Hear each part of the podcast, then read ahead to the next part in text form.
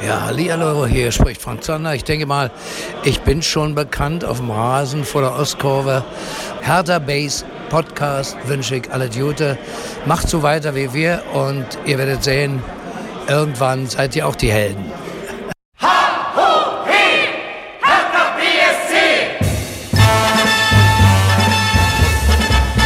Hallo Hertha-Fans, ich bin Lukas und das hier ist der Hertha Base Podcast. Wir sprechen hier circa alle zwei Wochen unter der Saison über Hertha BSC, alle News und alle Spiele und in dieser Zeit ist es ähm, gerade sehr, sehr schwer, Podcaster im Hertha-Universum zu sein. Dennoch, ähm, der Hertha Base äh, Podcast bleibt hart und ähm, macht das heute. Äh, zwar nicht mit Marc, denn der hat sich äh, in Köln mit Hugo so doll abgeschossen, dass er äh, nicht zur Aufnahme erscheinen kann. Ähm, nein, ist natürlich alles Quatsch. Der ähm, ist mir fremd gegangen und ähm, ja, ist nun äh, beim Rasenfunk zu hören. Geschlagene eine Stunde und 20 Minuten hat er dort mit dem guten Max äh, über Hertha ähm, ja, gesprochen und hat das Ganze also von wirklich äh, Adam und Eva nochmal aufgerollt. Äh, also ich glaube, das ist das längste Vereinssegment, was es überhaupt jemals im Rasenfunk gegeben hat. Also korrigier mich, Max, wenn du das hörst, aber ich glaube, sowas gab es noch nie. Und deswegen habe ich mir heute ähm, andere fachkundige Unterstützung äh, zu, dazu geschaltet. Und zwar, und jetzt bitte die Entmuten-Taste drücken, Christoph, aus Köln zugeschaltet. Christoph, ich grüße dich. Hallo zusammen. Ich bin leider nicht am Meer, aber Rauschen gibt's trotzdem bei mir. Ja, vielleicht, wie gesagt, vielleicht kriegt das auch Phonic äh, auch hin. Beste Grüße an diesen netten Dienst. Dann haben wir ähm, Leon dabei äh, zugeschaltet aus Varna, Bulgarien. Ich bin am Meer. Ah, okay. Ah, du, du, bist, du bist am Meer ohne Rauschen. ja. Sehr gut, ja. sehr gut. Schön. Und äh, mit mir am Tisch sitzt äh, Chrissy. Genau, ja, Hallöchen aus dem tristen Berlin. Ja, wow. wow. Schön bei Regen. Toll. Gut, ähm, ja, Leute, ich weiß auch nicht, wie es euch geht, aber dieser Verein macht mich einfach nur noch total fertig. Ähm, wir haben richtig viel zu besprechen. Wir haben beide Spiele ähm, gegen Paderborn und gegen Köln zu besprechen und äh, das ganze äh, Thema Klinsmann noch aufzurollen. Und es ist ja hervorragendes Timing das letzte Mal gewesen. Wir hauen unsere Folge raus, ich glaube, und zwar tatsächlich am Montag. Und am Dienstag früh um 10 Uhr gibt Klinsmann seinen Rücktritt bekannt.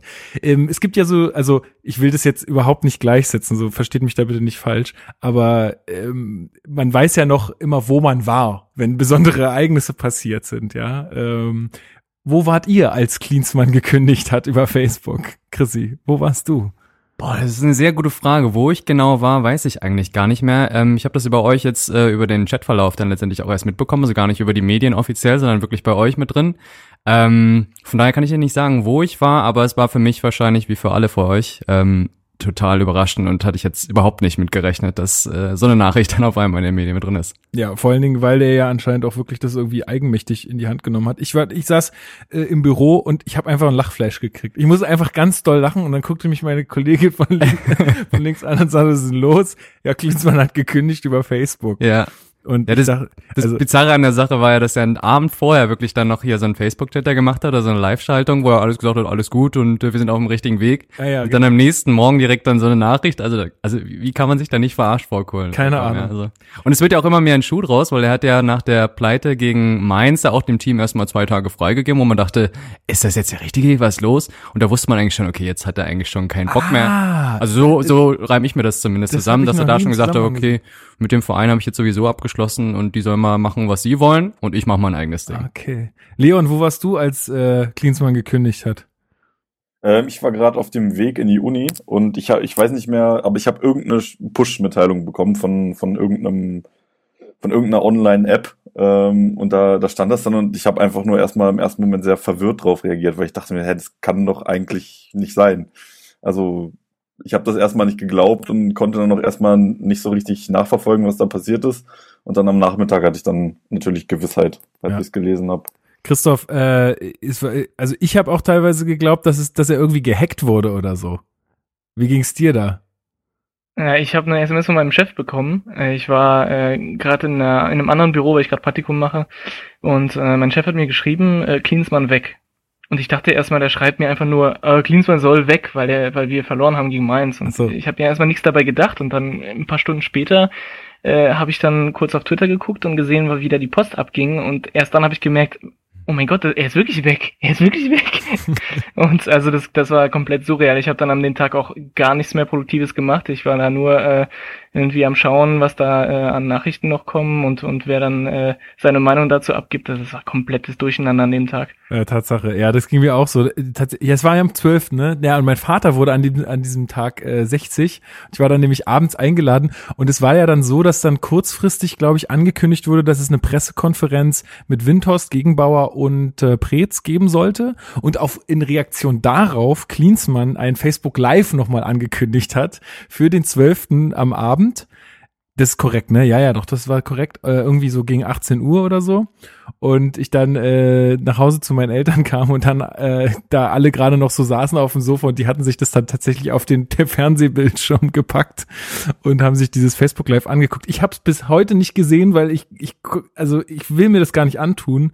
Äh, aber es gab ja auch nicht viel, was er da gesagt hat, oder Chrissy? Nee. Ich habe es auch nicht gesehen. Genau aus demselben Grund habe ich es nee, nicht gesehen. Er hat äh, wieder einen Monolog eigentlich geführt und ähm, ja, keine Einsicht auf jeden Fall. Aber äh, ich glaube, vom Zeitlauf, äh, Zeitablauf war das so, dass er als erstes diese äh, Live-Schaltung gemacht hat, auf Reaktion quasi aus dem Netz, weil er schon gemerkt hat, dass da ordentlich Gegenwind gekommen ist, logischerweise. Ja. Und er sich da ähm, schon auch irgendwie in irgendeiner Form erklären wollte. Ja. Und danach dann erst die Pressekonferenz dann kam. Ach so, ich dachte, er hat das als Reaktion. Also ich hatte so im Kopf, nee. dass er das als Reaktion quasi, also da, oder so wurde es von einigen verstanden, dass er jetzt nochmal sich quasi irgendwie den Zeitpunkt davor krallen will, um mhm. nochmal einiges richtig zu stellen. Es gibt ja so, so einen schönen Ausschnitt auf Twitter, wo er so sagt, also viele sagen ja, dass ich hier alles im Chaos hinterlasse. Das stimmt überhaupt nicht. Das stimmt überhaupt nicht. Ist alles ganz normal. ja. Naja, gut. er hat ja auch, auch weiterhin mit der Hertha fiebern. Genau. Hat er das gesagt, ja? Ja, er hat ja, gesagt, er, er will weiterhin Hertha-Fan sein, was kompletter Schwachsinn ist, weil er nie Hertha-Fan war und es auch nie sein wird.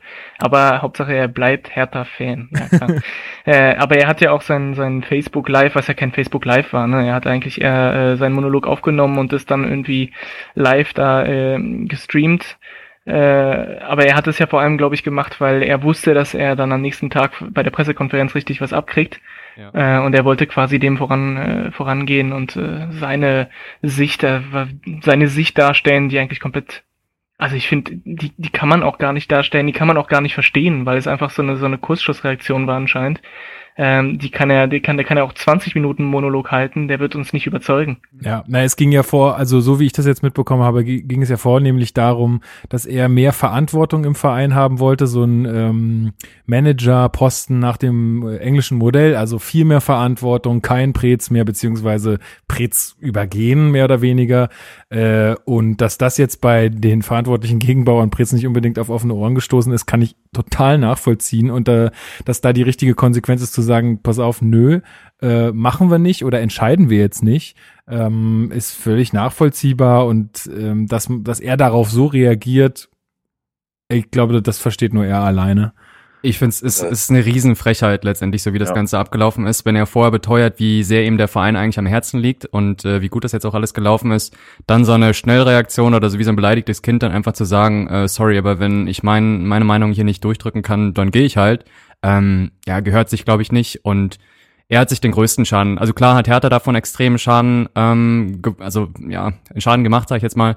Ähm, wir sind ja sowieso auch schon schlecht aufgestellt, gerade, aber ich glaube, den größten Schaden davongetragen hat er selbst, ja, weil der wird nie wieder Fuß fassen in der Fußballwelt. Der wird, äh, also der Verein, der diesen Mann jetzt nochmal als Trainer annimmt, ähm, also der tickt nicht mehr richtig. Der kann sich das, also ganz ehrlich, das geht einfach gar nicht mehr. Von daher hat er den größten Schaden davongetragen. Ja, ich fand es halt ähm, einfach von vornherein, also ich fand die ganze Aktion erstmal komplett unprofessionell. Ähm, was ich sehr sinnbildlich fand, war so im Nachhinein, ähm, es, es gab ja immer so, wurde ja immer gemunkelt, dass, ähm, dass Joel Petri, der Torwarttrainer, entlassen wurde aus dem Grund, dass, ähm, ja, dass er einfach nicht gut genug war, wie auch immer. Ähm, aber es gab halt immer so, ähm, ja, wurde gemunkelt, dass er entlassen wurde, weil Klinsmann ihm das übel genommen hat, dass er irgendwie seinen Sohn Jonathan da vom Hof gejagt hat. Und da habe ich immer gedacht, nein, also so unprofessionell ist er nicht, das kann nicht sein.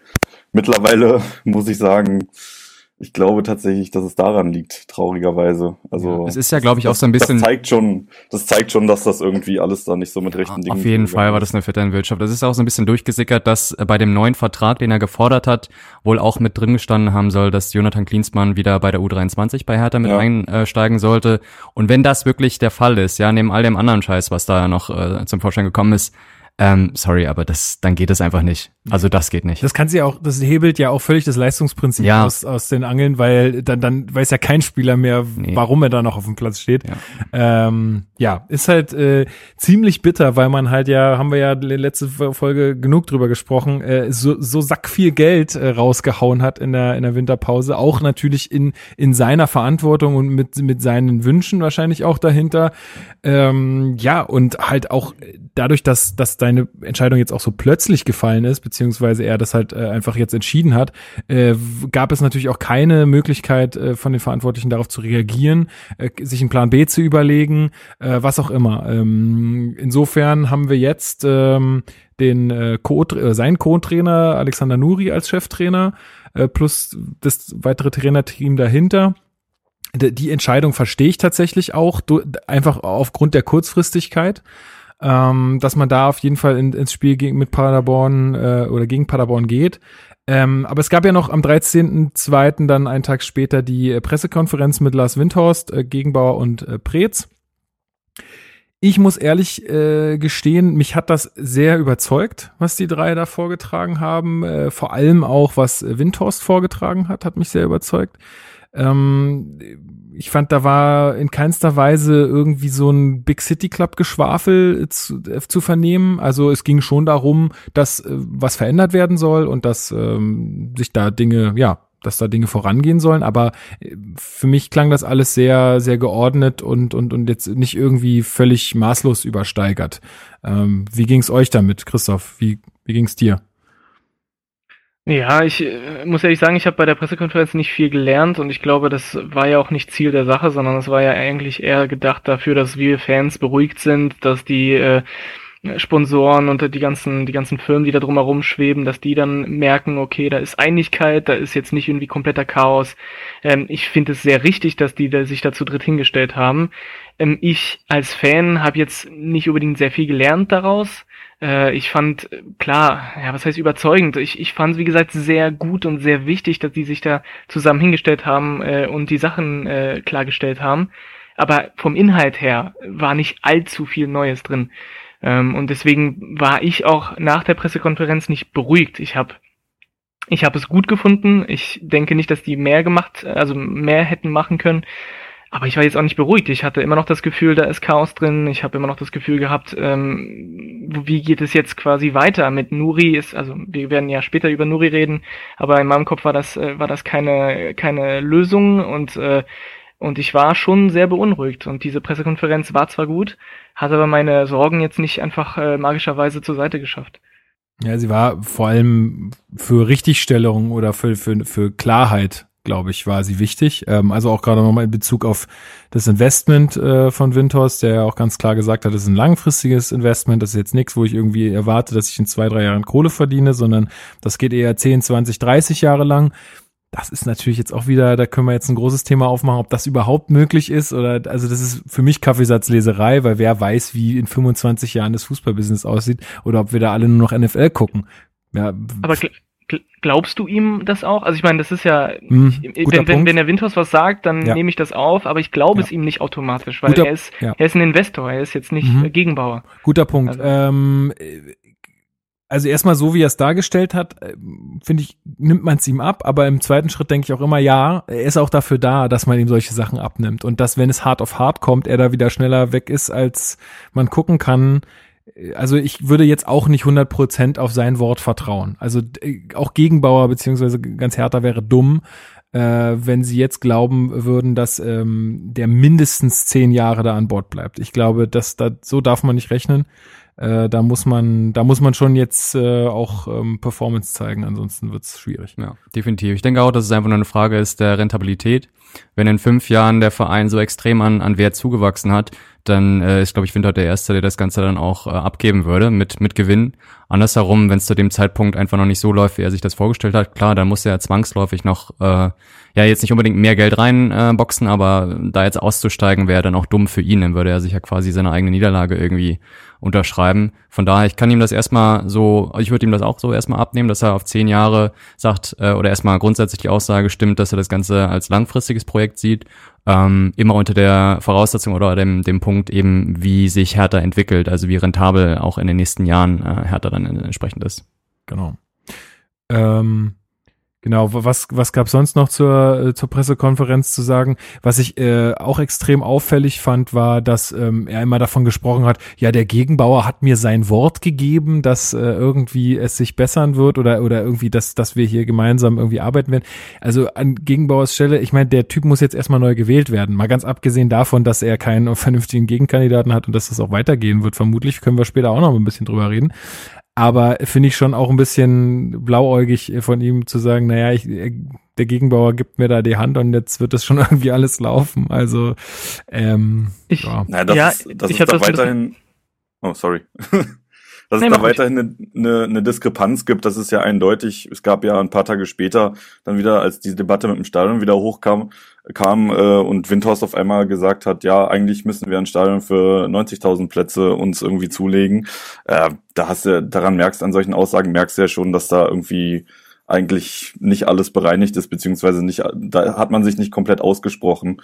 Und dementsprechend weiß ich nicht, wie viel man da jetzt aus dieser Pressekonferenz tatsächlich für bare Münze nehmen kann. Ja, also ich glaube, es hat, ja, sorry, sag du bitte, Christoph. Ja, äh, viel interessanter finde ich, dass er sagt, ähm, also dass er auch gesagt hat, dass er jetzt nicht umsonst Geld reingeschmissen hat, sondern er will auch, dass sich die Sache verändert und dass der Verein jetzt in Person von Gegenbauer ihm ein Zeichen gegeben hat, dass, äh, dass diese Veränderung auch gewünscht ist und so weiter. Ähm, das klang für mich auch aber so ein bisschen nach so einer, einer versteckten Drohung von wegen, ja, ähm, solange der Verein in meine Richtung geht, sehe ich keinen Grund, da irgendwie zu intervenieren. Und da hat er quasi aufgehört zu reden. Aber das heißt auch im, im, im Gegenzug, ähm, wenn der Verein jetzt irgendwie nicht in seine Richtung gehen sollte, dann wird er sich da irgendwie mehr einsetzen. Und wie das aussieht und was er dann macht und wie er sich das dann vorstellt, das ist dann halt die große Frage. Aber ähm, ich finde, ich fand das schon interessant, das zu hören von dem, weil, weil es quasi so ist, ja, im Moment läuft alles, der Verein geht in meine Richtung aber wenn es sich ändert, aus irgendwelchen Gründen, wie du sagst, wenn äh, Gegenbauer auf einmal irgendwie nicht mehr Präsident ist, sondern jemand anderes, der das irgendwie anders sieht, ähm, dann ist auch spannend, was, was passiert dann? Was, äh, was ist dann dieses mehr Intervenieren bei Hertha oder was stellt sich der Windhaus davor? Also das ist alles so ein bisschen, ja, abstrakt noch. Ja, also ich wurde auch von vielen Stellen gefragt, so, naja, wie ist denn das jetzt äh, mit dem Windhaus? Wie viel Einfluss hat er denn? Naja, formal hat er erstmal gar keinen Einfluss. Er hat einfach Geld gegeben. Das ist alles, was er erstmal hat. Ähm, also, also was das Sportliche oder die Profiabteilung äh, angeht, hat er ja nun einfach mal formal wirklich gar kein Mitspracherecht. Aber so wie du schon sagst, ne, er hat einfach mal einen Riesenbatzen Geld da reingepumpt und wird es vielleicht auch noch weiter tun und hält halt für viele Anteile. Und dass so jemand in irgendeiner Art und Weise Druck machen kann, ist ja ganz klar. Also das, das wird man abwarten müssen. Ähm, Nochmal zurück auf die Sache, die Leon ansprach. Ähm, da gab es ein Doppelinterview Manager Magazin. Das ist leider nicht frei verfügbar. Zumindest habe ich es nicht frei verfügbar gefunden. Ähm, da ging es auch nochmal, also da haben Gegenbauer und Windhorst äh, Rede und Antwort gestanden und da gab es auch dieses Zitat von wegen, ja, äh, wenn wir Erfolg haben, wird eine 50.000 Mann Arena oder Frau Arena nicht mehr reichen. Ähm, und er würde sich vorstellen, dass man eher einen Stadion für 90.000 Leute baut, obwohl man ein Stadion mit 75 ja noch nicht mal voll kriegt. Und das zeigt mir ganz klar, dass der Mann äh, weder Verständnis vom Fußball hat, noch Verständnis, äh, wie es bei Hertha läuft. Also es ist für mich da so rausgekommen. Also ich meine, selbst, selbst Barcelona, die weiß nicht, wie viele, wie viele Plätze hat das Camp Nou, ich bin mir nicht sicher, knapp 100.000 äh, selbst da, wenn die irgendwie gegen Leganés spielen oder sowas, da kommen 60.000 Leute, ja, und das ist ein absoluter Weltverein. Ja. ja, da sind wir Lichtjahre von entfernt. Also das zeigt, dass er halt keine Ahnung vom, vom Fußball und von den Dynamiken im Fußball ja, der, der, der, der droppt dann immer so ein paar so Sachen und äh, weiß aber nicht, was er sich damit für ein Eigentor schießt, so ein bisschen. Ja, gut. Ja, ich glaube, man muss auch, man muss auch nicht unbedingt alles, ähm, nee, halten wir alles uns jetzt, lesen, was genau. er da schreibt und sagt. Ich glaube, der muss, es wäre auch ganz gut, wenn er mal die, den Mund hält, aber er wird es nicht tun, weil er ist der Investor und dann redet er auch immer weiter, aber wir müssen nicht unbedingt alles, was er sagt, dann auch äh, so aufnehmen und kommentieren. Ich glaube, das ist, wie, wie ihr schon gesagt habt, ne, das ist natürlich Bullshit mit den 90.000 äh, Stadion und dann äh, muss man das eigentlich auch nicht ernst nehmen. Ne? Ja, das ist korrekt. Ähm, ja, gab es für euch noch irgendwelche interessanten Dinge aus der Pressekonferenz? Chrissy schüttelt hier den Kopf. Er sagt, nö. Sonst für euch noch irgendwelche Dinge, die man da noch ansprechen müsste oder die jetzt nicht auch schon totgekaut wurden in der letzten Woche oder in den vorletzten Wochen? Also eine Sache, nicht unbedingt direkt in der Pressekonferenz, aber von Nuri, als er gefragt wurde, ähm, ob er da überrascht war mit dem Abgang von Klinsmann und so weiter. Eine Sache hat mich so ein bisschen ähm, interessiert, also hat mich reagieren lassen. Er hat irgendwie zwei, dreimal gesagt, das, was ihn überrascht hätte, wäre vor allem die Endgültigkeit gewesen.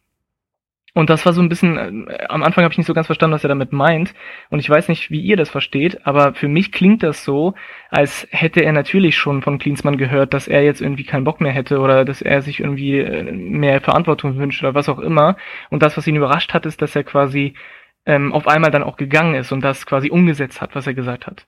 Aber ich kann mir vorstellen, zumindest davon, also wie er, wie Alexander Nuri das ausdrückt, dass er schon im Voraus äh, Zeichen von Klinsmann bekommen hätte, dass er jetzt auch geht. Ne? Also ich weiß nicht, wie, wie ihr das jetzt verstanden habt. Weiß ich nicht. Also äh, ich, ich habe da, ich, da, ich war genauso überrascht wie alle anderen. Ich äh, weiß jetzt nicht, was die da intern miteinander besprochen haben.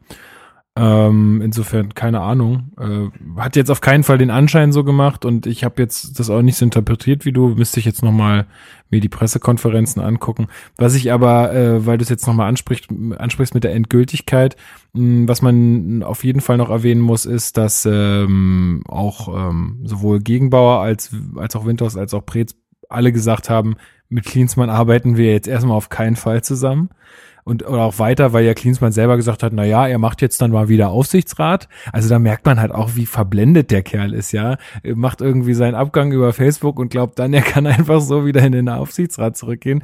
Also es ist schon, da, da ist schon Selbstbewusstsein da, äh, puh. Ähm, ja, aber das, das ist auf jeden Fall äh, nicht drin. Ähm, alle, alle, die da verantwortlich sind, haben das äh, verneint. Ist ja auch total, ist ja auch total klar. Wie sollst du so ja, logisch, vertrauen? Ja. Ähm, und jetzt wird ähm, Tenor, ähm, ich glaube, wie viel haben die? Drei oder zwei Sitze? Bin ich jetzt überfragt. Zwei, zwei Sitze im ja. Die müssen sie jetzt halt neu benennen, da äh, bin ich ganz gespannt. Äh, Philipp Lahm war irgendwie im Gespräch, das ist aber auch eine Ente ohne Ende, oder? Also ganz ehrlich, Philipp Lahm setzt sich, sich doch nicht in so ein Hertha-Nest. Der hat sich zu geäußert, glaube ich, der Windhorst, oder? Der hat auch gesagt, dass äh, die schon in Kontakt gewesen wären, ja, aber, aber, dass äh, die nicht äh, nicht zusammengefunden haben schon ja, vorher. Also das wäre auch, also alles, also das wäre Lothar Matthäus stand auch im Raum. Stell dir das mal vor.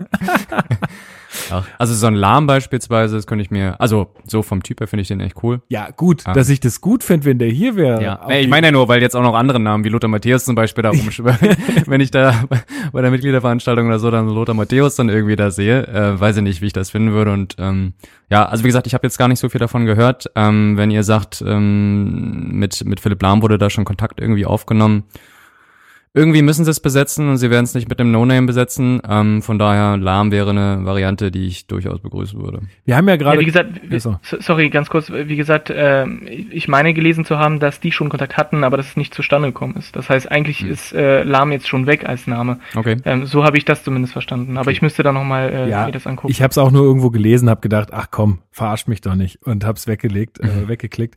Aber äh, machen wir es machen wir's doch mal so, um die Hörer auch wieder mal ein bisschen äh, einzubinden. Äh, alle Hörerinnen und Hörer schreiben mal ihren lustigsten Kandidaten für den, für den Hertha-Aufsichtsrat in die Kommentare. Da bin ich gespannt, was so kommt.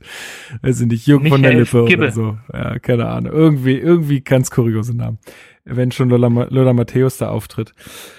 Gut, äh, ja, Leon, wie, wie, wie sinnvoll, ich habe jetzt schon gesagt, was ich davon halte, dass Nuri dann weitergemacht hat. Wie sinnvoll findest du das, dass äh, man dann quasi den Trainer nimmt, den man hat? Ist das für dich nachvollziehbar oder? Es ist für mich eigentlich nicht so nachvollziehbar, muss ich ganz ehrlich sagen.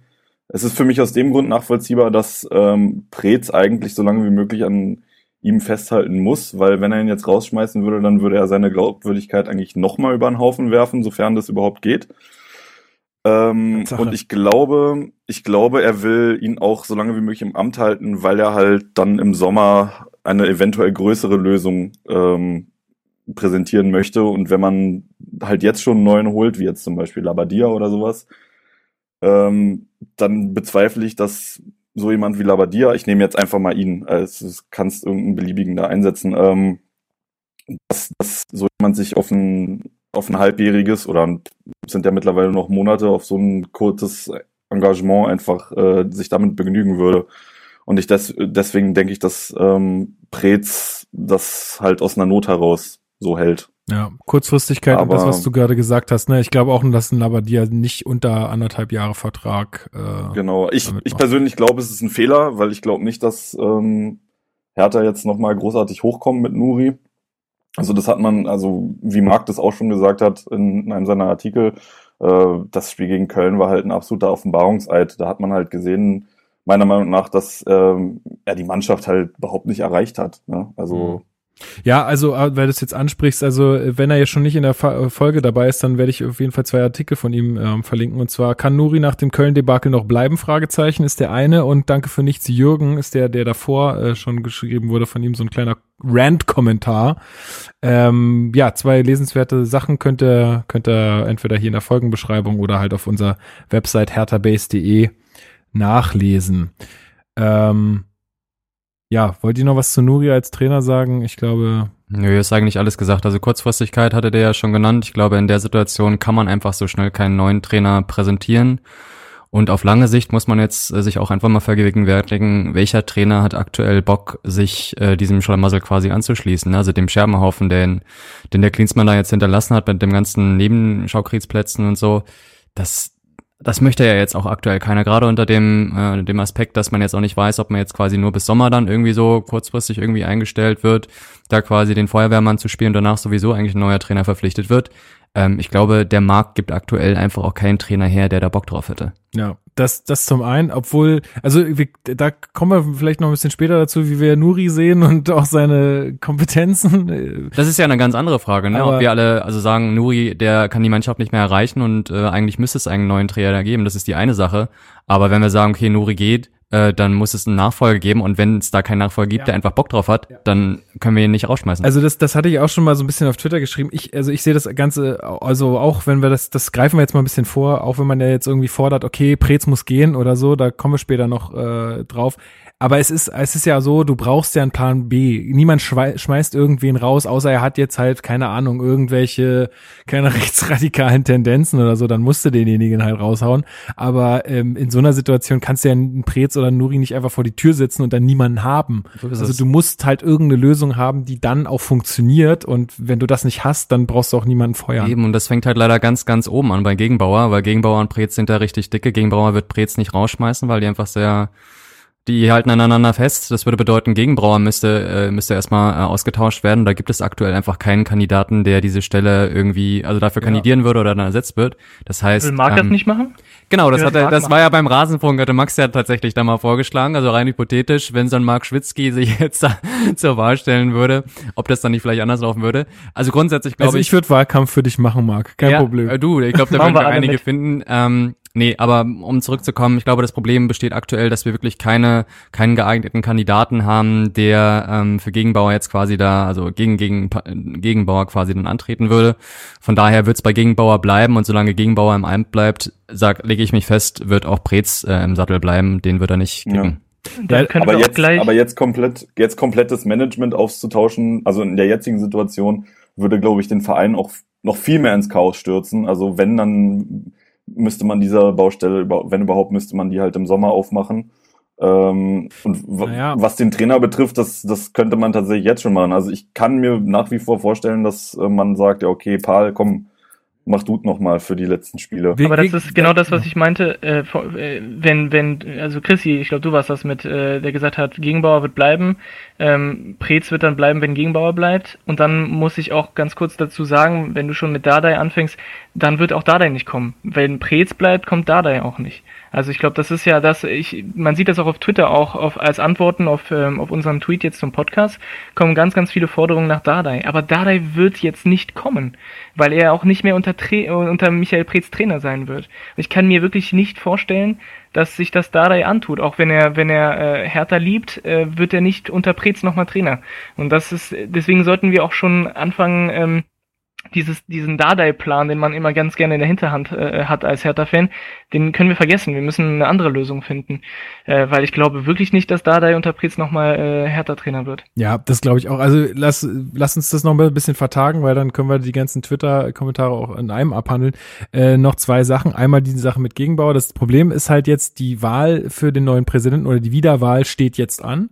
Das heißt, entweder die Mitglieder machen jetzt Druck und sagen, pass mal auf, wir wählen dich, aber änder was und dann weiß er schon, was zu tun ist. Ähm, das, das wäre eine Möglichkeit, könnte ich mir vorstellen. Und die zweite Sache ist nochmal äh, zu Bruno Labbadia, ähm, weil du sagtest, warum sollte er sich das antun? Äh, da kam ja auch schon öfter die Antwort, naja, der hat sich auch zweimal HSV und einmal Stuttgart angetan. Also so weit ist da Hertha nicht weg. Sag ich mal. Nee, ganz im Gegenteil. Ich glaube, es geht in eine ähnliche Richtung, aber ich glaube, vom, vom Umfang her ist Hertha aktuell, so würde ich zumindest sehen, nochmal eine Nummer schärfer. Okay. Ähm, in der jetzigen Lage. Also klar sind die jetzt äh, nicht in der zweiten Liga, sind nicht in die zweite Liga abgestiegen. Noch nicht. Ja, toi toi toi, dass es auch weiterhin so bleibt. Aber ähm, das geht absolut in die, in die gleiche Richtung, so leid es mir tut. Tatsache. Na gut, aber dann kommen wir mal zum ersten Spiel, was Alexander Nuri dann als Cheftrainer leiten durfte. Und das war dann die Partie gegen den ähm, SC Paderborn. Den SCP äh, in dem wunderschönen Stadion weiß nicht, wie heißt die Arena eigentlich? Das hat bestimmt irgendeinen Namen. Brotbox, glaube ich. Brotbox-Stadion. Brotbox Arena. Jetzt echt? Nein, Nein. Aber es sieht aus wie eine Brotbox. Sieht so ein bisschen so aus. Gut. Ich finde das so super hässlich. Also wie kann man denn nach den Rängen nochmal so ein, Kom also naja, egal. Für mich unverständlich.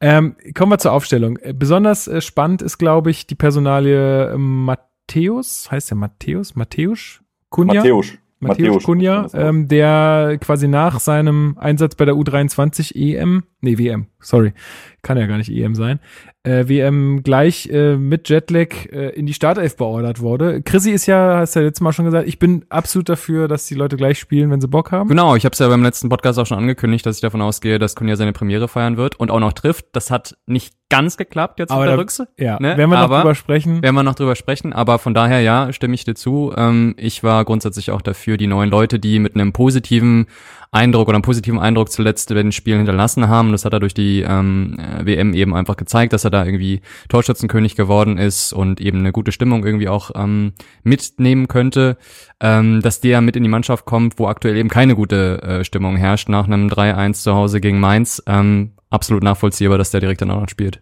Ja. Trotz Jetlag, wenn du sagst, er hat einen Jetlag. ja, äh, nicht alle Leute haben Jetlag, ja. Ich reise sehr viel und ich habe keinen, von daher. Nee, hast du, hast nee. du sowas nicht? Ich hatte, ich hatte das zurück aus den USA auch überhaupt nicht, aber hin komplett. Ich war wie ausgenockt. Ja. Also da, da bewundere ich auch Sportler so in den USA, die dann auch in Zeitzonen reisen und dann dann noch so Höchstleistungen bringen, finde ich krass. Gut, soll das ist auch immer nur in eine Richtung, glaube ich, Jetlag. Ja, ne? Also so habe ja. ich es bisher auch erlebt. Ja, aber Christoph, wenn du gerade deine Mute-Taste schon aus hast, äh, Peter Pekarik hat auf der rechten Außenbahn gespielt. Was hast du denn dazu gesagt? Ja, ich wusste es natürlich. Nein, kein Mensch hätte das erwartet, ja. Kein Mensch. Also er, das ist, er hat ja kein einziges Spiel gemacht und auf einmal ist er da.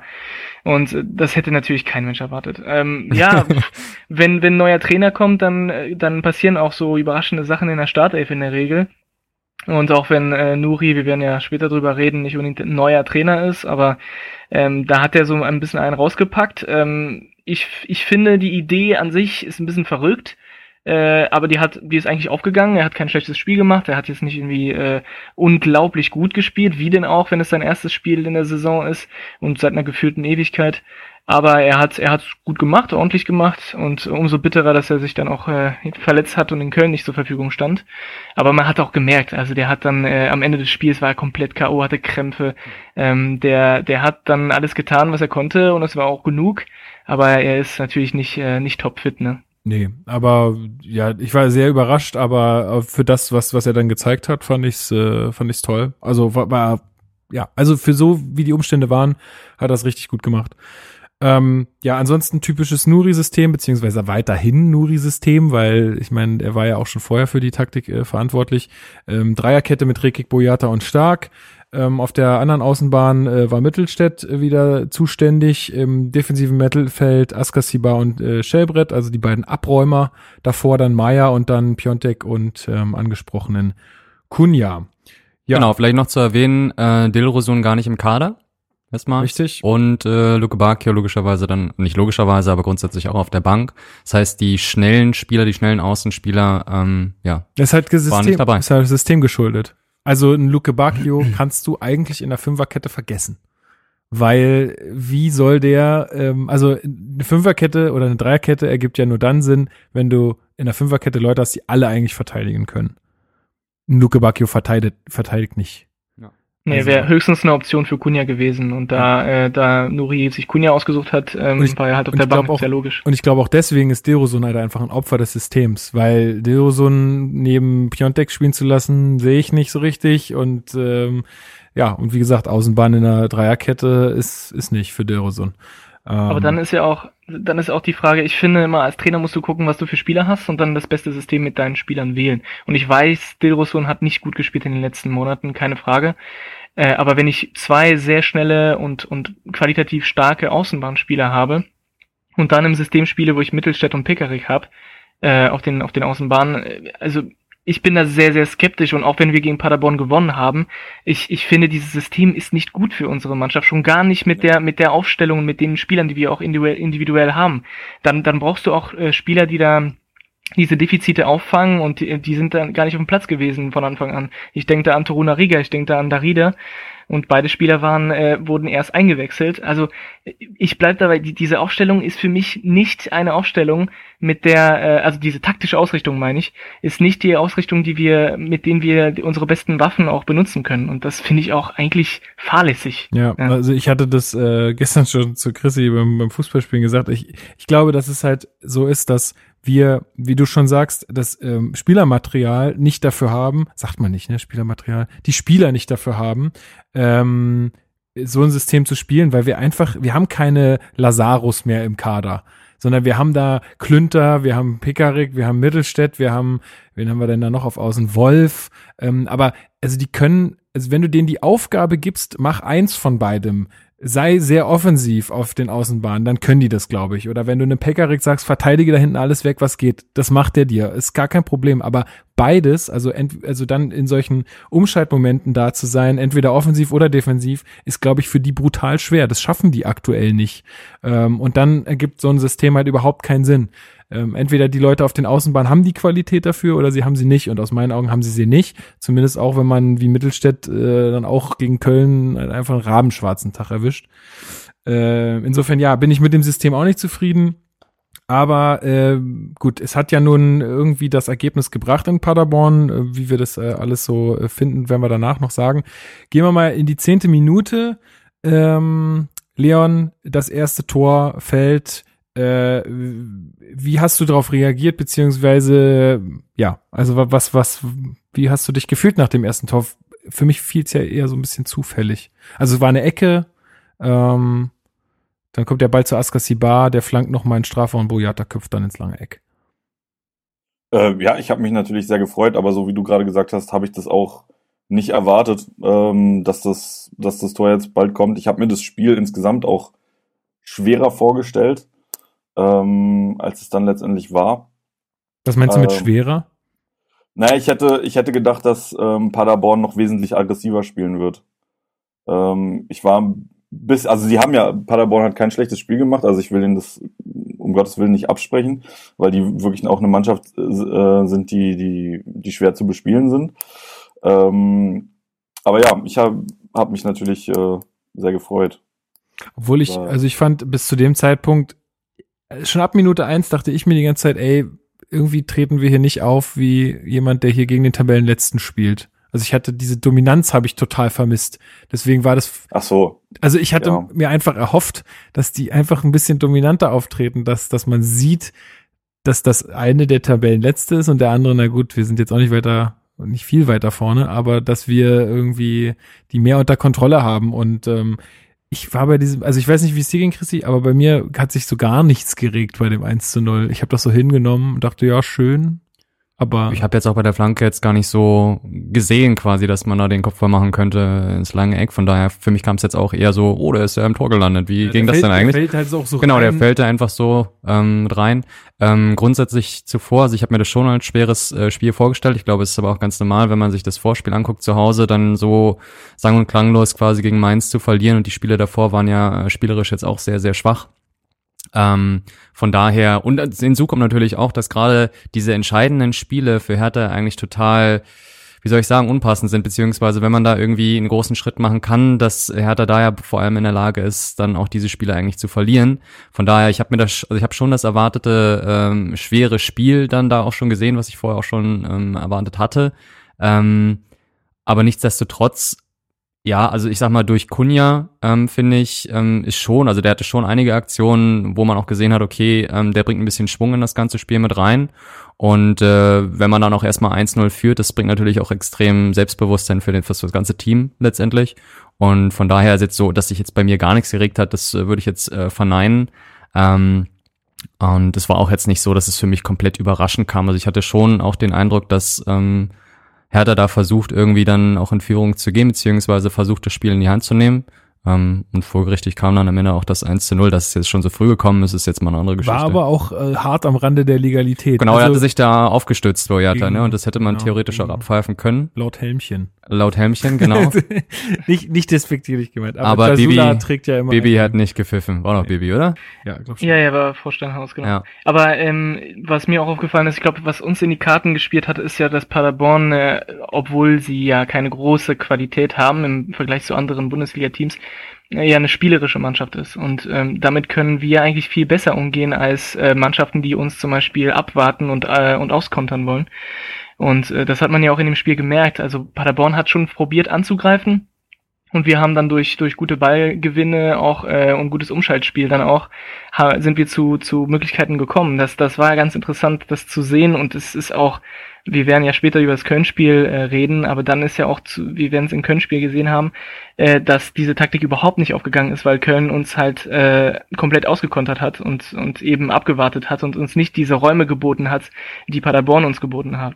Also ähm, das, das fand ich auf jeden Fall sehr, sehr gut genutzt von uns jetzt in, in, mit unseren Mitteln äh, gegen Paderborn, die, die da viele Räume aufgemacht haben. Aber das wird, das wird in den seltensten Fällen jetzt der Fall sein, glaube ich, auch äh, in den nächsten Spielen. Glaube ich nicht, dass die Gegner uns so äh, solche Gelegenheiten bieten werden. Nee, das glaube ich auch nicht. In der 18. Minute ist dann auch wieder so eine Situation, wo wir die Räume eigentlich ganz gut nutzen. Ähm, Piontek ähm, gibt dann eine Vorlage, beziehungsweise ich glaube, er versucht es vorher sogar so selbst zu schießen. Ich habe es nicht mehr ganz im Kopf, aber auf jeden Fall spielt er in die Mitte auf, ähm, auf Kunja, der schießt äh, das vermeintliche 2 zu 0. Da, habe, da hat sich schon mehr geregt bei mir, weil ich dachte, oh cool, okay, jetzt, ihr habt's begriffen, geil, 2-0 Führung, auswärts, schön. Aber ähm, leider ähm, die Schiedsrichterin Bibiana Steinhaus hat das dann äh, nochmal durch den VR verifizieren lassen, Piontek mit der Hand am Ball. Insofern ähm, ist ja jetzt mittlerweile so, dass so, sobald die, die Hand irgendwie berührt wird äh, vom Ball, ist halt, das wird das Tor halt nicht gegeben. Total Aber, offensichtlich. Ja, klar. ja wie, wie Volleyball hat er ja, drauf geschlagen. Genau. ja, so ein bisschen so, bam, Ja. ich will dich vor meinen Füßen, du scheiß Ball. Was ähm, ich auch gut fand, ist, sie hat, sie hat sich das nicht mehr angeguckt, weil es offensichtlich war. Und sie hat die Nachricht bekommen, es ist Handspiel, hat es auch gepfiffen und Ja, dann ist zack, auch gut. so muss es dann finde ich das auch in Ordnung mit Ja. dem Videobeweis Definitiv. äh, und nicht anders. Ja, also ansonsten erinnere ich mich jetzt an keine prägnante Szene mehr in der ersten Halbzeit. Äh, Wie gesagt, ich empfand das eher als ein sehr ausgeglichenes Spiel ähm, auf beiden Seiten.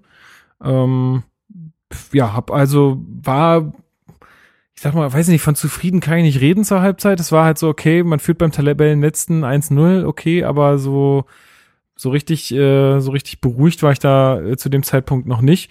Und ähm, gab es zur Halbzeit Wechsel, jetzt muss ich mal ganz kurz gucken. Ähm, tatsächlich kam dann Ja, zur Darida. Halbzeit Darida, genau. Ähm, hat jemand äh, diese Auswechslung noch im Kopf, warum das passiert? Ja, Sch Sch- Schellbrett hatte äh, Atemprobleme. Ah ja. wenn ich mich richtig erinnern kann. Also der hatte, der hat zwar kein Asthma, aber der hat jetzt in dem in der äh, Halbzeit äh, Atemprobleme bekommen und sicherheitshalber wurde er dann auch ausgewechselt.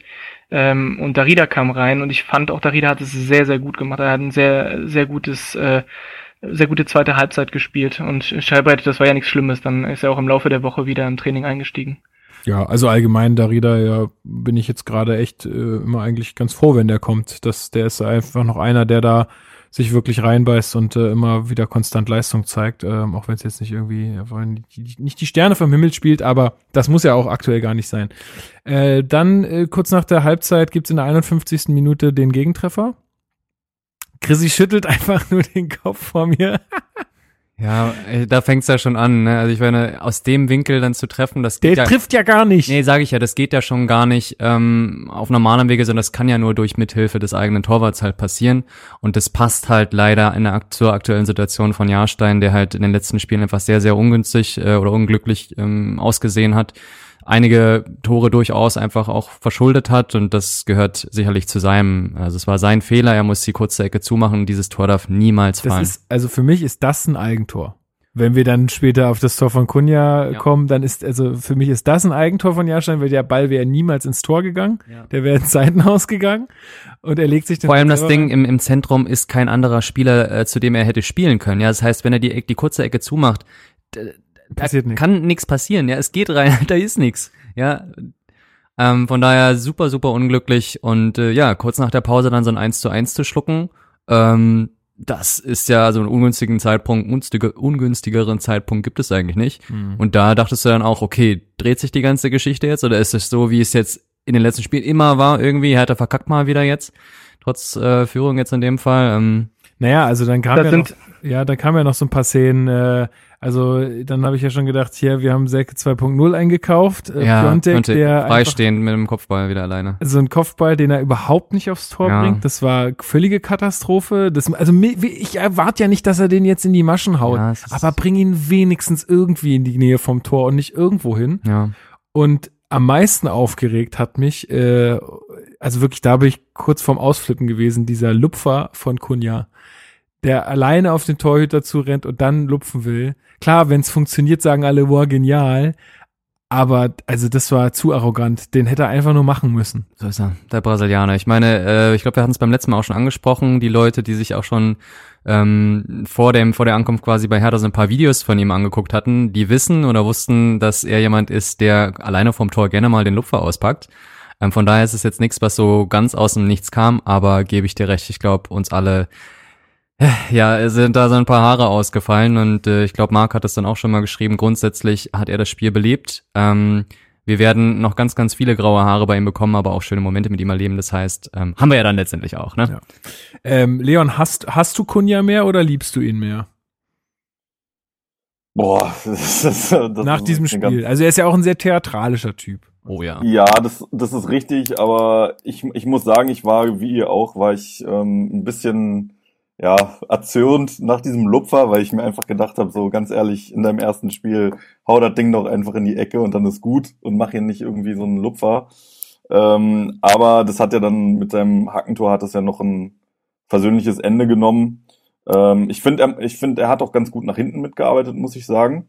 Ähm, also fand ich sein Debüt eigentlich gelungen und äh, ich liebe ihn auf jeden Fall mehr, als dass ich ihn habe. das ist gut. Um die Frage jetzt nochmal ja, noch mal zu beantworten. Nach hinten mitgearbeitet auf alle Fälle, das war auffällig, aber wie er dann letztendlich auch teilweise in die Zweikämpfe reingegangen ist, das war ja so, okay, noch so eine Aktion und du siehst gelb oder gelb-rot. Ja, ähm, das war ja beschwert die ganze Zeit und so. Ja, und teilweise dann auch, wenn er dann selber auch gefault wurde, dachte ich mir auch, okay, ist, ist das jetzt äh, nicht Selke 2.0, sondern Neymar 2.0? Ja. Alle diese GIFs, wo man dann irgendwie ihn rollen sieht über zehn Minuten, da dachte ich mir auch, das, den kenne ich doch, den Spieler, der spielt doch bei Hertha. Ähm, ja. Ich glaube, er wollte ja auch noch mal einen Elfmeter haben in irgendeiner Situation, äh, gab ja, ja noch ja. eine Situation, ne? Nach ja. dem Lupfer wollte er den doch, oder nicht? Ah ja, genau, okay. Ja. Auf jeden Fall gab es da so einige Szenen, ne? Also er hatte dann ja letztendlich dann auch noch diese, die Möglichkeit dann da freistehend auch, wo ihn der Torwart äh, am Ende dann umsetzt, er ihn aber vorher am Hals angefasst hatte, mhm. wo er sich dann auch so extrem aufgeregt hatte. Mhm. Ähm, also ich fand es auch fast fahrlässig, dass man ihn weiter auf dem äh, Platz hat stehen lassen. Ja, und der war dann auch so irgendwie, äh, was war, irgendwas ähm, mit einer Zerrung oder einem Krampf oder so? Das ja, auch. genau, Muskel äh, zugemacht und dann wollte er nicht rausgehen und dann ist er erstmal drin geblieben, hat sich wieder hingelegt, deswegen, also ich, ich habe das Spiel in der Kneipe in Köln gesehen mit anderen Hertanern und ich habe in den letzten, also seit seiner gelben Karte so 68. Minute rum, äh, seit dem Moment haben alle immer wieder gesagt, warum ist er noch nicht raus? Die müssen ihn noch rausnehmen. Der sieht erstmal gelb-rot und dann ist er auch noch irgendwie mit Oder Kämpfen da. Und, ja, dann, genau. und, und, dann blieb er trotzdem bis, äh, bis zur, was weiß ich, 80. oder sowas. Dann mhm. äh, wurde er äh, ausgewechselt ja, für Ibisevic. Wo es dann nicht mehr ging, ja. Aber, ja, 83. Ja. genau. Genau. Und da muss man halt auch überlegen, da muss man halt tatsächlich auch anfangen, über Nuri wieder zu sprechen. Wenn nicht schon vorher, dann spätestens da warum er diesen Mann in der Situation nicht runterholt. Ne? Also ich meine, man führt 2-1, ähm, man sieht, derjenige hat Krämpfe, begründet natürlich auch durch die ähm, durch die die Auslastung, die er jetzt vorher in den Spielen eben schon hatte bei der WM. Äh, warum zum Teufel nimmt er ihn nicht runter, ja? Mhm. Aber da, da äh, habe ich, also zumindest ein, ein, eine mögliche Erklärung ist, du hast ja dann auch gesehen, wie kaputt äh, Peter Pekarik war und wie viele Krämpfe er hatte. Und normalerweise hätten wir noch einen Wechsel frei gehabt, dann äh, wäre Pekarik rausgegangen. Aber den hatten wir dann auch nicht mehr. Und ich kann mir auch vorstellen, dass Nuri wusste, okay, Pekarik hat vielleicht nicht Luft für 90 Minuten, ich brauche noch einen Wechsel, um den dann vielleicht rauszunehmen und hat gehofft, dass Kunja dann auch noch durchspielen kann. Äh, und dann musste er ihn auswechseln, weil es nicht weiterging. Aber das kann ich mir noch im Grenzfall vorstellen, dass er meinte, ja, mhm. einen Wechsel bräuchte ich noch, weil es gibt da noch andere Spieler, die K.O. sind und die ja. vielleicht auch raus müssen. Ne? Das kann schon sein, wobei man halt, wenn man jetzt den Vergleich hat, Pekarik oder Kunja, Kunja hatte jetzt akut wirklich irgendwie Verletzungsprobleme oder man hat gesehen, er hat irgendwie einen Krampf oder sonstiges und Pekarik, der konnte halt rein von der, ähm, vom, vom Läufischen oder von der Ausdauer halt einfach nicht mehr. Und wenn ich dann sehe, okay, potenziell jemanden, den ich auch in, in den nächsten Spielen auf jeden Fall brauche, lieber jetzt runterzunehmen, ist äh, hört sich für mich logischer an als ein Pekarik, der vielleicht konditionelle Probleme hat, aber auch ein Kämpfer ist, also eventuell noch durchziehen ja. kann. Zumal, zumal muss, also man hatte ja nur noch einen Wechsel, weil er, ich meine, ich bin immer dafür, wenn Torunariga aktuell, aktuell ja. eingewechselt wird, aber die, der Wechsel erschließt sich mir nicht so ganz. Warum tust du eine Torunariga rein und einen Stark raus? Ohne Not vielleicht. Also das mhm. ist ein positionsgetreuer also, Wechsel. Ja. Wenn da jetzt nicht irgendwas Verletzungstechnisches ist, dann und dann in der 70. Minute. Also das ist so ein Zeitpunkt auch, wo man sagt, naja, dann warte vielleicht noch fünf bis zehn Minuten. Mhm. Dann hast du vielleicht mehr Klarheit darüber, wie das Spiel hier zu Ende geht. Ich, ich bin nicht ganz einverstanden, weil ich äh, finde, der Wechsel ist sehr wichtig gewesen. Ähm, Niklas Stark hat für mich ein, ein, sehr schwaches Spiel gemacht gegen Paderborn und er war auch komplett, also viel zu langsam im Vergleich zu den Paderbornern. Hat man nicht nur beim Gegentor gesehen, mhm. äh, auch bei seiner gelben Karte, auch in, in, sehr vielen Situationen war er einfach zu spät da, hat zu spät geschaltet, war auch zu langsam für seine Gegenspieler. Das war schon sehr gefährlich und nach der Einwechslung okay. von Torunariga hat sich das definitiv gelegt und er hat ja auch, äh, also Torunariga hat auch in, im Strafraum dann mit einer Grätsche geklärt. Das ist ja eigentlich ein Tor für einen Innenverteidiger, wenn du sowas machst. Und, äh, und für diese Szene habe ich Torunariga wirklich geliebt und mir gedacht, okay, das war schon kein schlechter Wechsel, weil äh, Nein, sage ich ja gar nicht. konnte er halt diese, diese Szene dann auch verhindern. Ne? Ich sag ja gar nicht, dass es ein schlechter Wechsel war. Ich glaube, er musste sich halt entscheiden. Er hatte halt diese drei, äh, diese drei äh, naja, diese, diese drei Möglichkeiten. Er hatte einmal den Pekarik, wo er wusste, okay, der wird vielleicht jetzt nicht über die vollen 90 Minuten gehen können, beziehungsweise wird Probleme haben, wenn er es tut. Er hat den Kunja, der sich halt seit seiner, also der sich da die ganze Zeit schon auf dem Platz aufgeführt hat, äh, wo er auch schon sehen musste, okay, da passiert vielleicht noch mal irgendwas und der ja auch noch nicht ganz fit war. Ähm, und dann, ähm, dann halt diese Kiste mit Stark und dann hat er sich wahrscheinlich einfach dafür entschieden, weil er sagt, okay, dann bevor ich das Gegentor kriege, ähm, entscheide ich mich halt dafür. Ja. Ja, du hast vollkommen recht und deswegen, deswegen bin ich auch der Meinung, wenn du schon mit Pekarik spielst, dann musst du äh, einen Spieler in der Innenverteidigung haben, der diese, diese körperlichen Aspekte auch noch mehr einbringen kann. Und dann hätte ich Torunariga von Anfang an spielen lassen. Dann hätte sich der Wechsel erübrigt, dann hätte ich einen Wechsel mehr gehabt, weil ich Torunariga, Torunariga hoffentlich nicht hätte äh, auswechseln müssen. Ja, ne? da wären wir also ich hätte einfach stark auf der Bank gelassen. Aber gut, ja. das ist leider ein Problem, das wir auch im äh, Köln-Spiel hatten. Ja, oder du mhm. musst dann halt einfach auch das Standing haben und dem Kunja mal eine ordentliche Ansage machen. Pass mal auf, ich kann dich jetzt hier nicht runternehmen. Äh, du wirst jetzt mal dich schön zusammenreißen hier oder was weiß ich, keine Ahnung. Aber na gut, okay. Ähm, Soweit so gut. Äh, aber wir müssen über Kunja noch äh, reden, weil er, äh, also für mich hat er den Siegtreffer geschossen. Das muss man einfach mal so sagen. Denn ähm, in der 67. Minute äh, nimmt sich da wieder ein Herz, wie man so schön sagt, äh, und packt man Weitschuss aus. Ähm, wo ich ja immer ein Fan von bin, weil meistens entsteht daraus was und so war es auch in diesem Fall.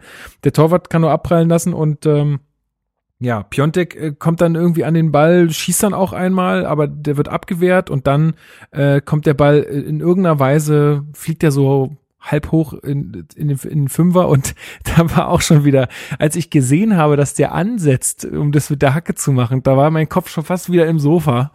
ähm, aber dann dachte ich mir so, oh, oh gut, Tor, geil. Ja. Ähm, also so typisch brasilianisch, einfach mal den Ball Richtung Tor, ähm, äh, ja, gezaubert und ähm, dann war es, glaube ich, Collins, der dann da retten will und sich den, ähm, den Ball dann aber selber reinlegt. Also offiziell war es ein Eigentor von Collins, aber pff, äh, in, in dem Fall, finde ich, kann man, hätte man den, den, den Treffer ruhig ähm, Kunja geben können. Preetz hat sich dafür auch, glaube ich, noch eingesetzt irgendwie bei der DFL ja. oder wer das entscheiden muss. Ja. Aber gut, ja, am Ende ist egal, 2-1. Ja, definitiv. Sind zwar exemplarisch, dass Piontek das Ding halt leider wieder nicht macht in der Situation, weil er hat eigentlich eine schöne Annahme gemacht in der Situation, aber er hat tatsächlich einfach gerade nicht das Glück, dass er so ein Ding dann auch vollendet.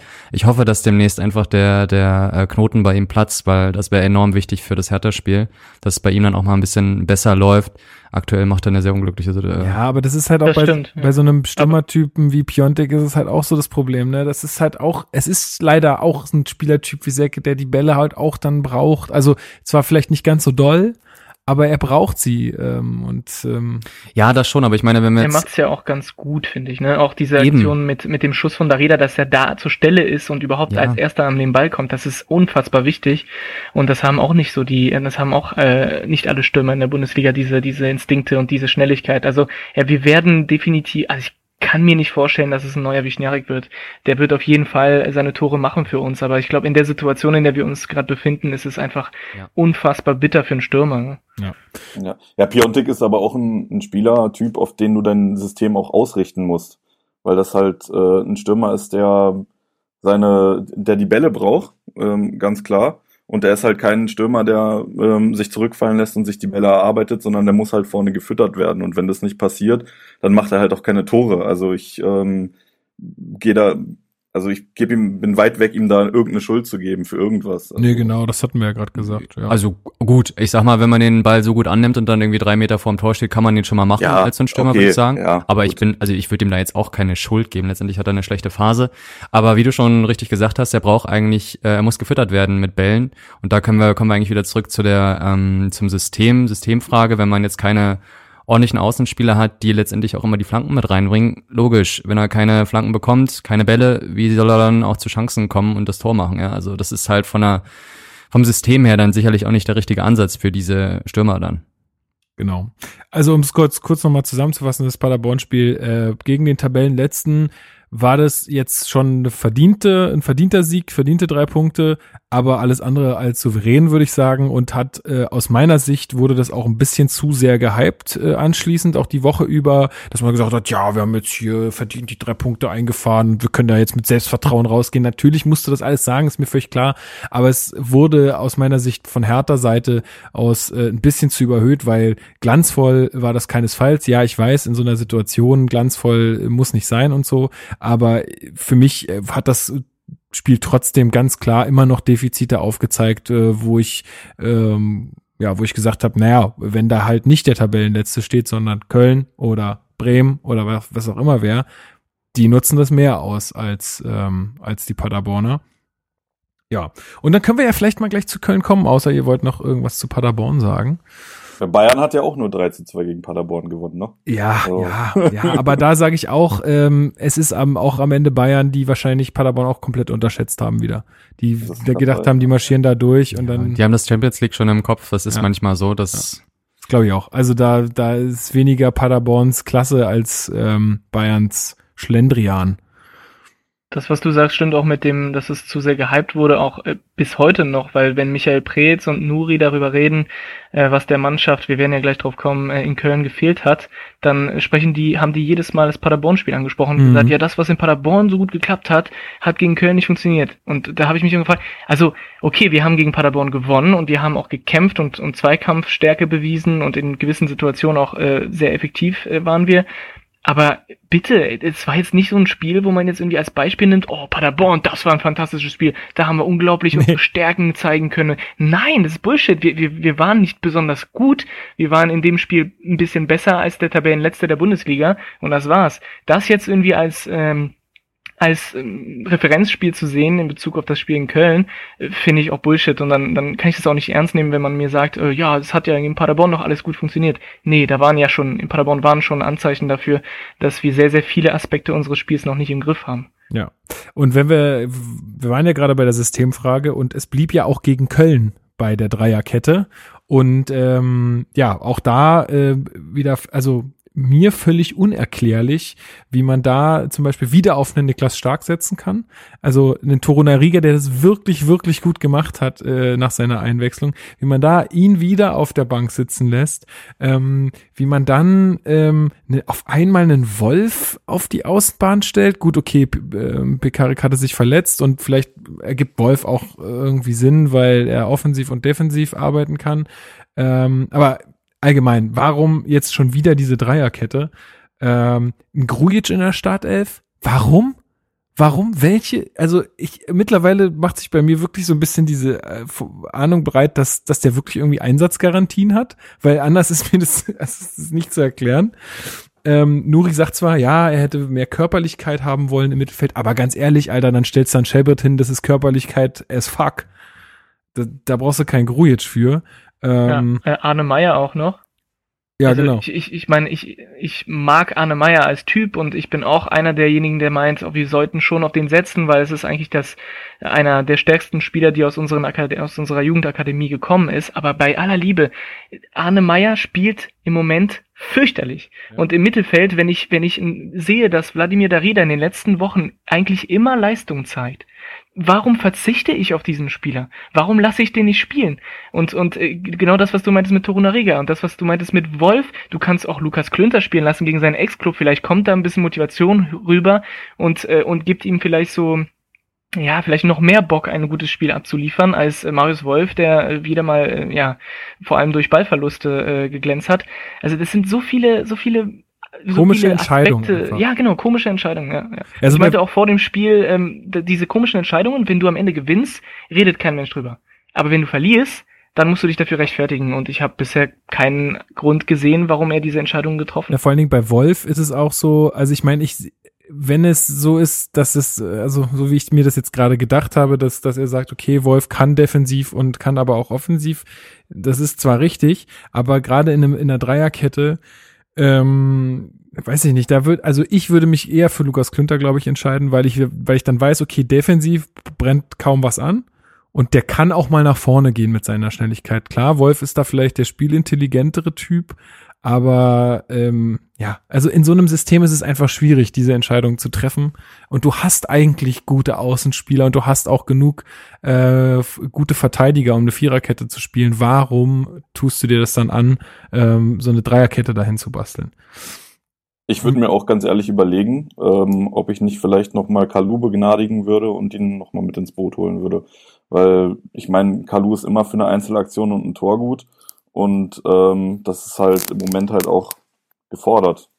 Tja, also, also wie da, wie da der das, Stand ist. Aber das Tischtuch scheint ja da leider. War's leider, ja.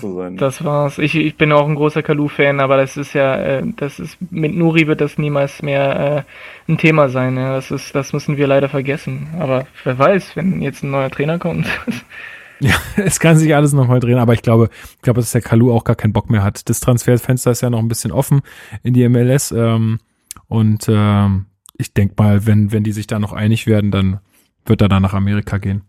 Hat er ja, eigentlich seine Freundin noch? Es gibt gesehen. keine Stories mehr mit seiner Freundin. Vielleicht ist Keine da das Tischtuch auch zerschnitten. das ist der Grund, das ist der Grund, warum er nicht spielt, weil seine Freundin jetzt weg ist. Nein, aber äh, das ist ja auch fantastisch zu sehen, dass du deine besten Torschützen der letzten Jahre einfach nie spielen lässt. Ja. Also Ibisevic ein bisschen, äh, aber Kalu hast du eigentlich komplett drauf verzichtet. Und ich meine, Luke Bacchio ist unser bester Torschütze in dieser Saison.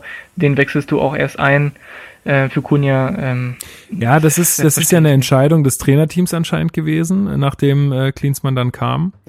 Ähm, Sehe ich auch super kritisch mittlerweile. Und ich glaube, dass sie jetzt einfach äh, nicht den Mumm haben, da nun, also eine Rolle rückwärts zu machen. Ich äh, bin mir nicht sicher. Aber gut, äh, was uns auch noch in die Karten gespielt hat, war, dass Hector sich noch beim Warmmachen verletzt hat. Da habe ich ja auch gedacht, cool, ist ja eigentlich ganz geil. Äh, nur sein Ersatz war dann gar nicht mal so schlecht. Nee, der, ich würde sagen, der hat ein sehr, sehr gutes Spiel abgeliefert.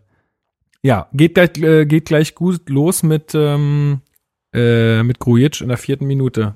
Chrissy, wie hast du erlebt? Boah, also ich sage mal ganz frisch heraus, ich habe eigentlich überhaupt keinen Bock über dieses Spiel zu sprechen. ja, ja, ähm, gut, du bist nun mal hier, jetzt musste. Ja, Jetzt musste. ja, genau. Also das ist ja schon gesagt, dass er relativ früh fällt schon das Gegentor, grundsätzlich ähm, entstanden aus einer eigenen Ball, äh, Ballbesitzsituation, sag ich jetzt mal. Ich glaube, wir hatten einen Freistoß, ähm, wird, glaube ich, zu Grujic gespielt und Grujic macht dann den Fehlpass zu Mittelstädt. Das heißt, aus einem eigenen Angriff resultiert der Konter. Die Kölner überlaufen uns dann relativ easy und ähm, ja, Cordoba macht den dann relativ einfach dann auch einfach. Ja, und rein. wenn man, also wenn ihr die Möglichkeit habt, gibt ja heutzutage auf YouTube immer alle Spiele zu sehen, bitte achtet mal auf Krujic. Es ist eine absolute Frechheit. Er verliert den Ball Ja. ja. und er fängt, also dann am Anfang, ja, also so, so, so ungefähr was wie ein Sprint könnte man ihm da schon äh, noch zuschreiben, aber dann bricht er halt irgendwann ab und sagt, das macht er schon da hinten. Ist nicht meine Aufgabe. Wo ich mir so denke, ey, wenn ich den Ball verlieren würde, dann wäre ich der, der Erste am Strafraum hinten.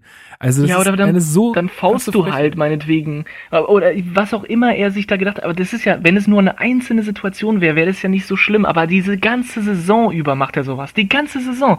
Du siehst es immer wieder, wie wenn Grujic spielt, hast du immer Angriffe von den Gegnern durch die Mitte, wo die komplett frei mit zwei Mann rumlaufen können. Das kann doch nicht sein. Und du, kann, du kannst da nicht diesen Spieler spielen lassen, wenn sowas passiert. Immer wieder, Woche für Woche, Spiel für Spiel. Das ist für mich absolut unverständlich. Das ist komplett fahrlässig, den spielen zu lassen. Und dann kannst du auch auf seine Qualitäten verzichten, finde ich, wenn du dann wenigstens nicht diese defensiven Aussetzer hast.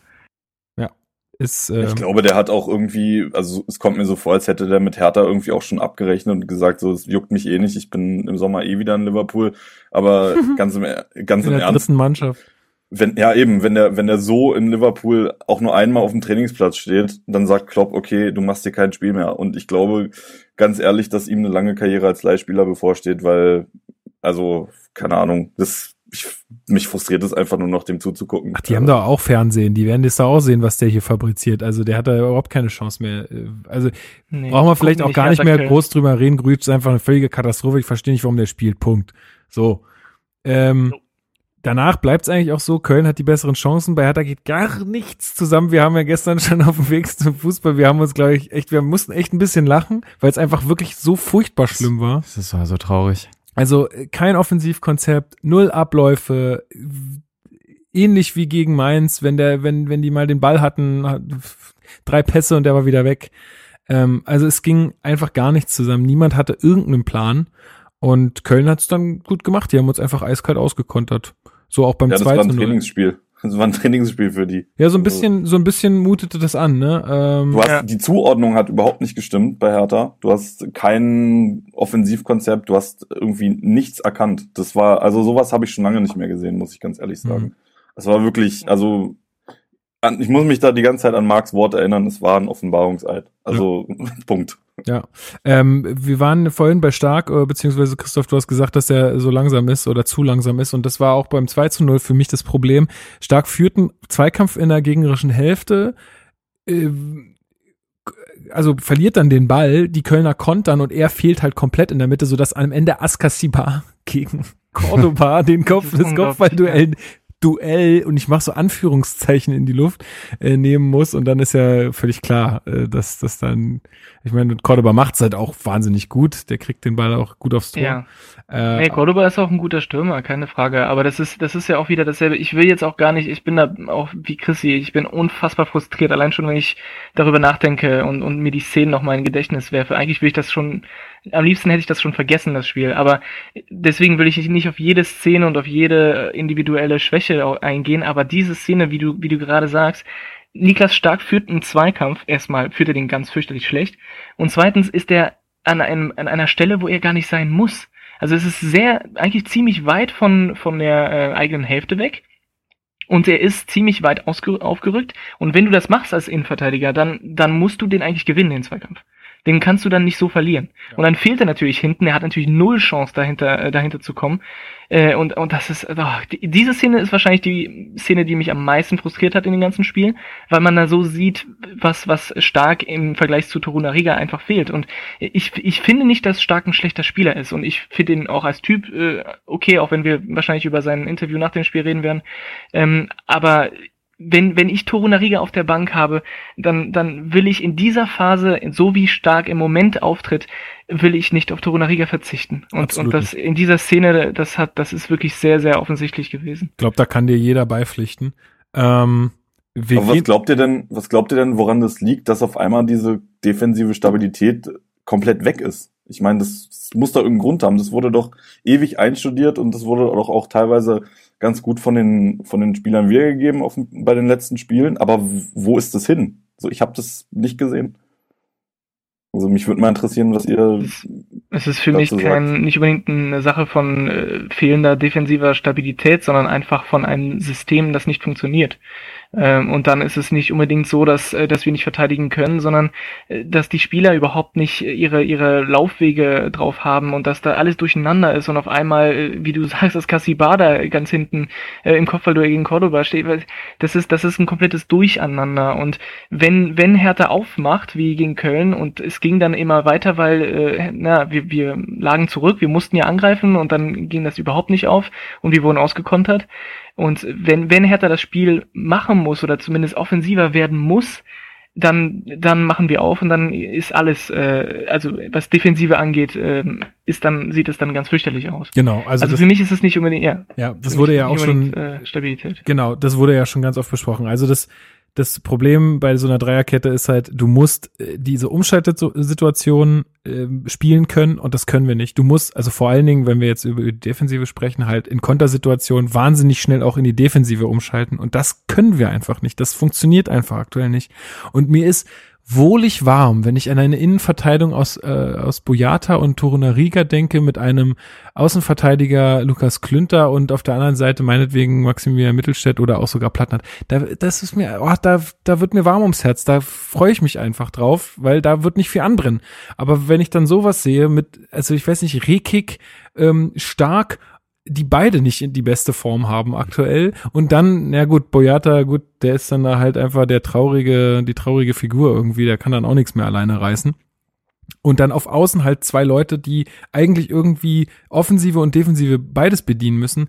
Wie soll das funktionieren? Also ich, ja, es ist halt schwierig. Ich glaube, dass es, wie Christoph sagt, einfach ein Systemproblem äh, ist, dass wir ähm, das mit äh, den uns zur Verfügung stehenden Spielern einfach nicht gut ähm, hinkriegen. Und ähm, ja, wie gesagt, da müssen wir halt über Nuri reden, der diese Entscheidung trifft. Äh, aber vielleicht hört er ja den Podcast und lässt sich überzeugen.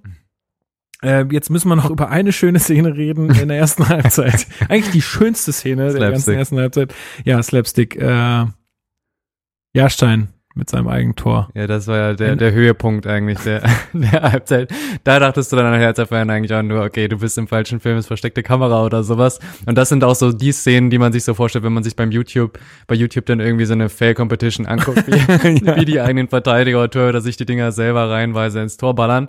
Ähm, genau, also dem geht halt ein, ein, ein ganz, ganz einfacher hoher Pass quasi in, in den 60er quasi voraus. Cordoba läuft alleine auf Jahrstein zu, wird so ein bisschen nach außen gedrängt, weil Jahrstein rauskommt, dreht sich ganz kurz mit dem Körper zu Jahrstein und äh, ja, spielt dann auf die Keins, vom Torwart aus äh, gesehen linke Seite auf Keins, der dann ja direkt dann auch abzieht und äh, Jahrstein sprintet halt zu dem Zeitpunkt, als er gesehen hat, okay, es wird auf keins gespielt, wieder zurück ins Tor, wird vom Ball getroffen und ballert den dann halt gegen gegens Tor, äh, gegen den Pfosten und dann äh, ja springt er dann rein. Ähm, also da dachte ich mir auch, das, also das passt so zu diesem Spiel gerade und zu der Situation. Äh, das war einfach nur noch lächerlich und ich, also da, spätestens da habe ich auch gedacht, okay, jetzt, also da habe ich auch angefangen zu lachen und dachte mir, schlimmer kann es nicht werden. Ja, also ich hatte meine, hatte meine, meine Eltern zu Besuch und mein Vater ist hier, also der ist wirklich wahnsinnig geworden. Ich ja. habe mich irgendwann nur noch mit meiner Mutter unterhalten, dachte, ach ja, oh, 3-0.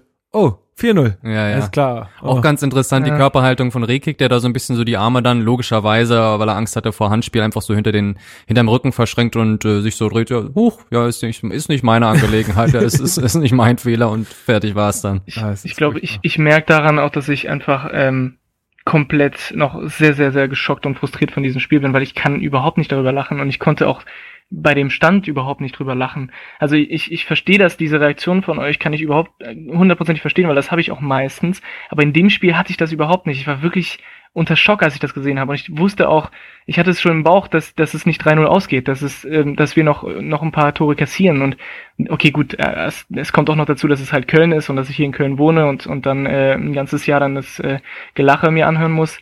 Ähm, aber das war echt, ich, ich konnte und ich kann immer noch nicht darüber lachen. Das ist einfach viel zu bitter, das ja, zu sehen, ist, wie deine Mannschaft da komplett auseinanderfällt. Ja. Ich muss in der Situation auch nochmal ähm, auf Mittelstädt eingehen. Auch das Tor davor bei dem 2 zu 0 außen, die Flanke kommt ja auch nur zustande, weil Mittelstädt zu weit vom Gegenspieler entfernt ist. Und auch bei dieser, ähm, beim dritten Tor letztendlich klar, gut wird, ist der Fehler vorher entstanden, durch den hohen Ball quasi ins Zentrum, der so einfach auf Cordoba durchgeht. Nichtsdestotrotz darf keins letztendlich überhaupt nicht den, also so viel Freiheiten haben, wenn äh, da entsprechend der Verteidiger irgendwie mitgeht. Und ich glaube, Mittelstädt war zumindest dort in der Nähe ähm, dann hätte man das auch besser verteidigen können, weil letztendlich zwei Verteidiger ähm, dann in, im Tor quasi stehen oder auf der Linie mit Rekik und ich weiß nicht, war es da Mittelstädt genau, ich weiß es nicht mehr genau. Ähm, nichtsdestotrotz, also ich wollte sagen, Mittelstädt ist mir extrem negativ bei diesem Spiel auch nochmal aufgefallen. Der war immer zu weit weg vom, vom Ball oder vom Mann und ähm, ja, hatte ja vorher auch schon mal ein schlechtes Spiel, aber das war, glaube ich, so die Krönung von, von seinen Leistungen bisher im negativen Sinne. Ja, Tatsache. Ähm, ja, dann gehen wir zur, zu den Halbzeitauswechslungen, äh, weil wie gesagt, du äh, konntest eigentlich die ganze Mannschaft auswechseln, ja. Also, ist, also ganz ehrlich, äh, also das war, ich habe, ich muss ganz ehrlich sein, nee, es ist mein Ernst. Ähm, ich glaube, ich habe, ich muss mich dran erinnern, aber ich, ich ich habe noch nie so ein schlechtes Spiel von Hertha gesehen, weil ich glaube, äh, wenn man auf die Statistik guckt, ich glaube, es waren 14 zu 0 äh, Torschüsse. Wurde auch immer wieder vom Kommentator äh, erwähnt, dass Hertha immer noch keinen Torschuss abgegeben ja. hat. Und das war also ganz, ganz, ganz, ganz bitter und ganz, ganz, ganz, ganz schlimm. Ja, also ich hatte ja fest damit gerechnet, dass er den Grujetsch dann irgendwie mal vom Platz nimmt. Ja. Konnte aber nicht, weil Meier äh, Verdacht auf Gehirnerschütterung oder so. Ich weiß nicht woher. Weiß das jemand von euch beiden? Äh, ich meine mich erinnern zu können, dass dann ein ziemlich harter Zweikampf mit Meier war, äh, okay. wo er einen Schlag in den Kopf bekommen hat. Also das kann schon sein. Äh, nee, doch, Moment. Nee, nee, nee, okay, das war eine andere Szene, weil wir haben nicht gesagt, dass der Kölner ähm, Shishos oder wie der heißt. Ja, ja das war auch kurz ähm, vor der Halbzeit, ne? ziemlich, ja, ziemlich harten Zweikampf da geführt hat mhm. und äh, vom Feld getragen werden musste. Das war auch ein bisschen. Ist wohl aber alles relativ glimpflich jetzt ausgegangen. Also er ist ja, ja, in Köln und äh, geht ihm so weit gut. Also alles, was also völlig, äh, völlig gut, dass, dass man sich da Sorgen macht und dass man da auch so vorsichtig ist. Aber es scheint alles glücklich äh, ausgegangen zu sein. Ja, übrigens ganz kurz, weil ich es gerade sehe, äh, Niklas Stark hat ja seine fünfte gelbe Karte gesehen. Das heißt, in Düsseldorf spielt er nicht. Das Yo. ist wahrscheinlich die beste Nachricht, die ich heute gesehen habe. Aber Torun Erreger spielt trotzdem nicht. Dann wird halt irgendjemand aus der U23 hochgezogen, weil Torun Erreger gehört ja, auf die verdient. Bank. oh Gott. Ja, Grujic bleibt auf jeden Fall auf dem Feld. Meier geht raus. Ähm, und wer auch rausgeht, und das ist auch eine Entscheidung, die, glaube ich, viele von uns nicht nachvollziehen konnten, war Kunja. Genau. So, äh, klar haben Darida und Luke. Kunja und äh, Piont, heißt ja eigentlich Piontek oder Piontek? Piontek? Der ist Piontek. Bist du sicher, dass man den nicht Piontek ausspricht? Nee, ja, Piontek, auf jeden Fall. Piontek. Gut, gut, gut. Ja, deswegen hat er diesen, diesen Haken da und am A. Den Haken. Richtig. Ich hatte Besuch aus Polen und ich habe erfahren, dass es auf jeden Fall Piontek heißt Piontek. und dass, äh, dass es auf Deutsch Freitag heißt. Das aus heißt Bollen. Freitag. Christoph okay, na gut. Freitag. Dann, dann äh, steht er das kommende Spiel am Freitag im, im guten Stern. werden wir mal sehen. Sehr richtig. Ähm, das mal kein Omen ist. Genau, nee, also grundsätzlich, wie gesagt, die beiden haben genauso wie der Rest der Mannschaft kein gutes Spiel abgeliefert. Ja, ist ja logisch, ähm, mit null Torschüssen nach vorne, dafür sind sie eigentlich geholt worden oder eigentlich für die Tore ähm, liegt das ja auf der Hand. Nichtsdestotrotz haben sie auch einfach die Bälle nicht bekommen. Und dann zumindest einen von den beiden da rauszunehmen mit Kunja, ähm, ist jetzt auch mal eher eine fragwürdige Entscheidung, gerade unter den Leistungen, die der Rest der Mannschaft ähm, halt geliefert hatte, mit so einem Mittelstädt, wie gesagt, ich habe es eben schon erwähnt, aber auch andere Spieler, die, also ich, man hätte ja auch. Aber wen willst, nicht, wen willst du für Mittelstädt hinstellen? Ähm, für wenn, wenn du das System nicht änderst. Und das ist so ein entscheidender Punkt wenn du das System nicht Na, änderst. Plattenhardt. Ja, ja, ja, ja, ja, ich verstehe, was du meinst. Er könnte, also, also in der Theorie kann er das spielen.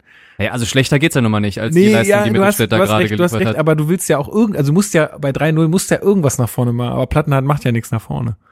Der macht ja gar nichts. Nee, du hast ja recht, du hast ja recht, Lukas. Es geht, es geht ja wirklich darum, wenn du dieses System spielst, dann hast du nur einen Spieler, der das spielen kann auf der linken Seite und das ist Mittelstädt und der ist im Moment in einer grausigen äh, Form und äh, dann sieht's dann auch so aus. Und äh, Aber klar, da, ist halt die Frage wieder, warum, kein, warum keine Systemumstellung? Warum? Richtig. Also es, es steht Ja. 3 zu 0 zur Halbzeit. Du bist äh, echt, also ja, dreimal ausgekontert worden.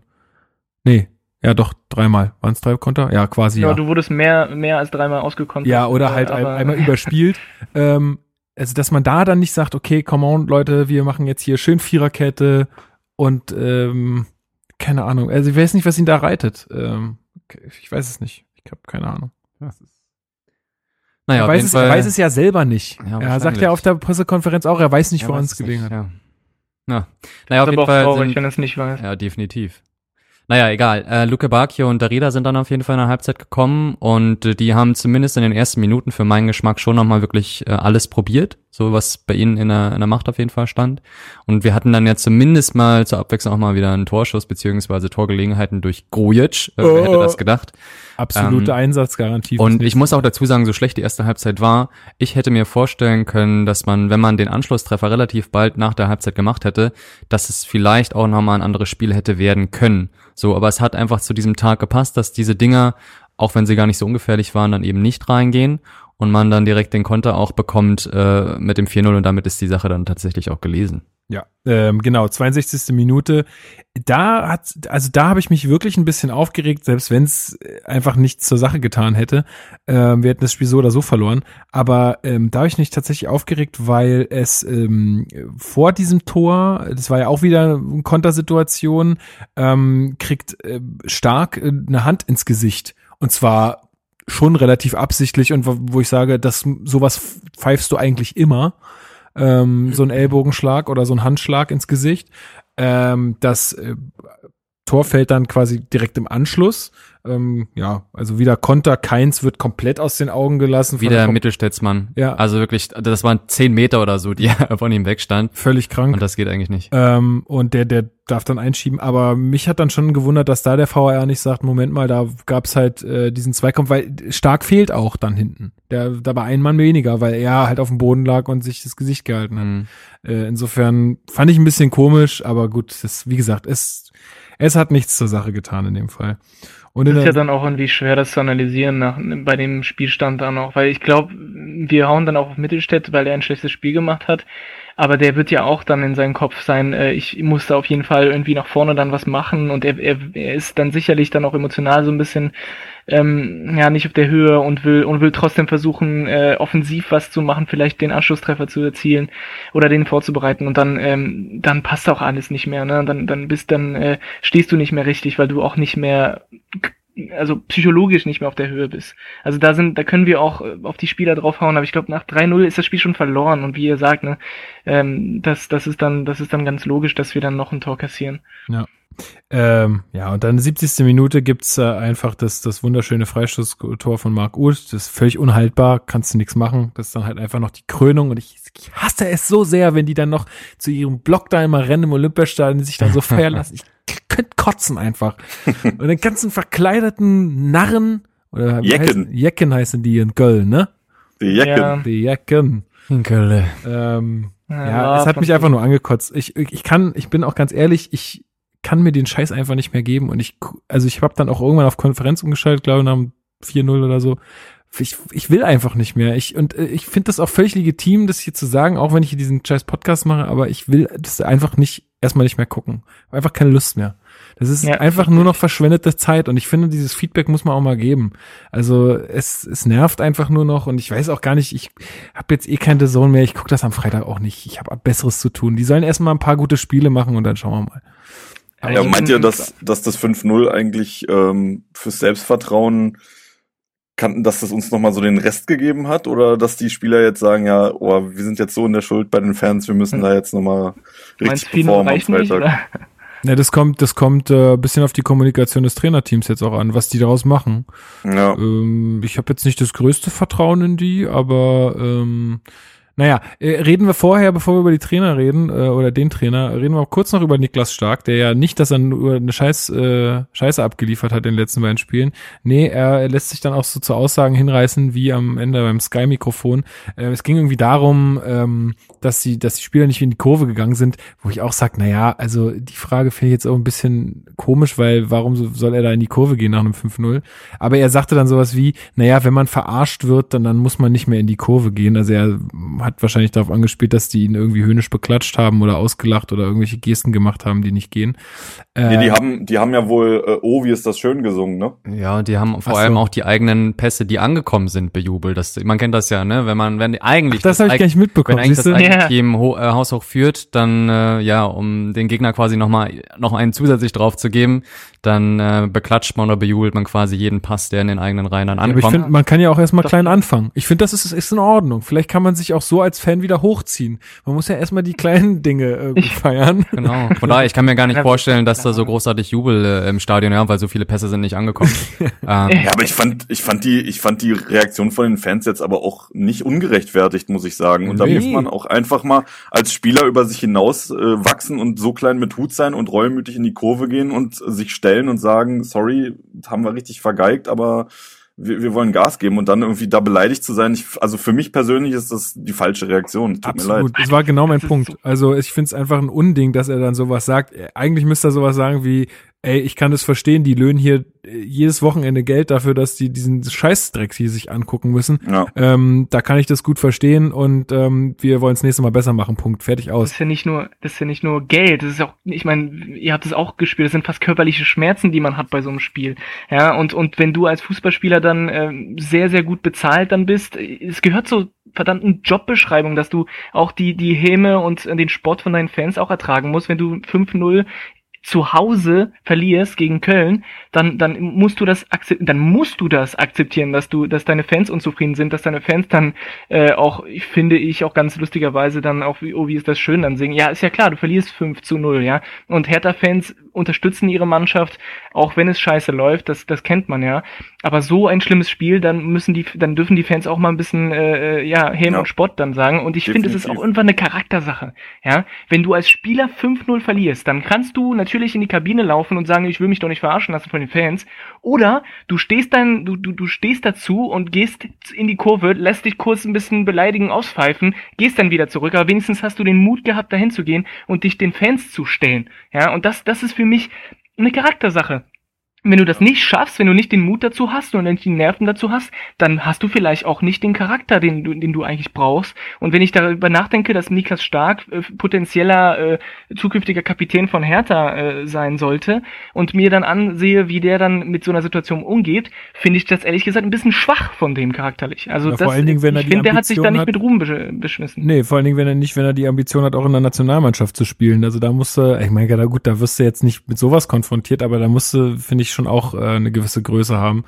Und in dem Fall hat er sie einfach, ja, definitiv nicht gehabt. Ja, Nationalmannschaft, die sollen mal echt alle ganz kleine Brötchen backen. ja. Also wirklich mal ganz, ganz aber im Ernst. Aber das ist doch jetzt, Reden das mit international und dem ganzen Scheiß, Alter. Ich kann das echt nicht mehr hören. Aber das ist doch das, genau also dasselbe, was mit Plattenhardt passiert ist, als bei dem irgendwie das Telefon geklingelt hat. Bei, bei Löw war bei dem Schluss. Da, der hat einfach nur noch Dreck gespielt danach. Oder zumindest keinen auffälligen Fußball mehr. Ähm. Ja, gut, aber jetzt ist das Telefon schon lange still und er spielt genauso scheiße. Also, also ja, vielleicht ist das nachhaltiger, als ja. man denkt.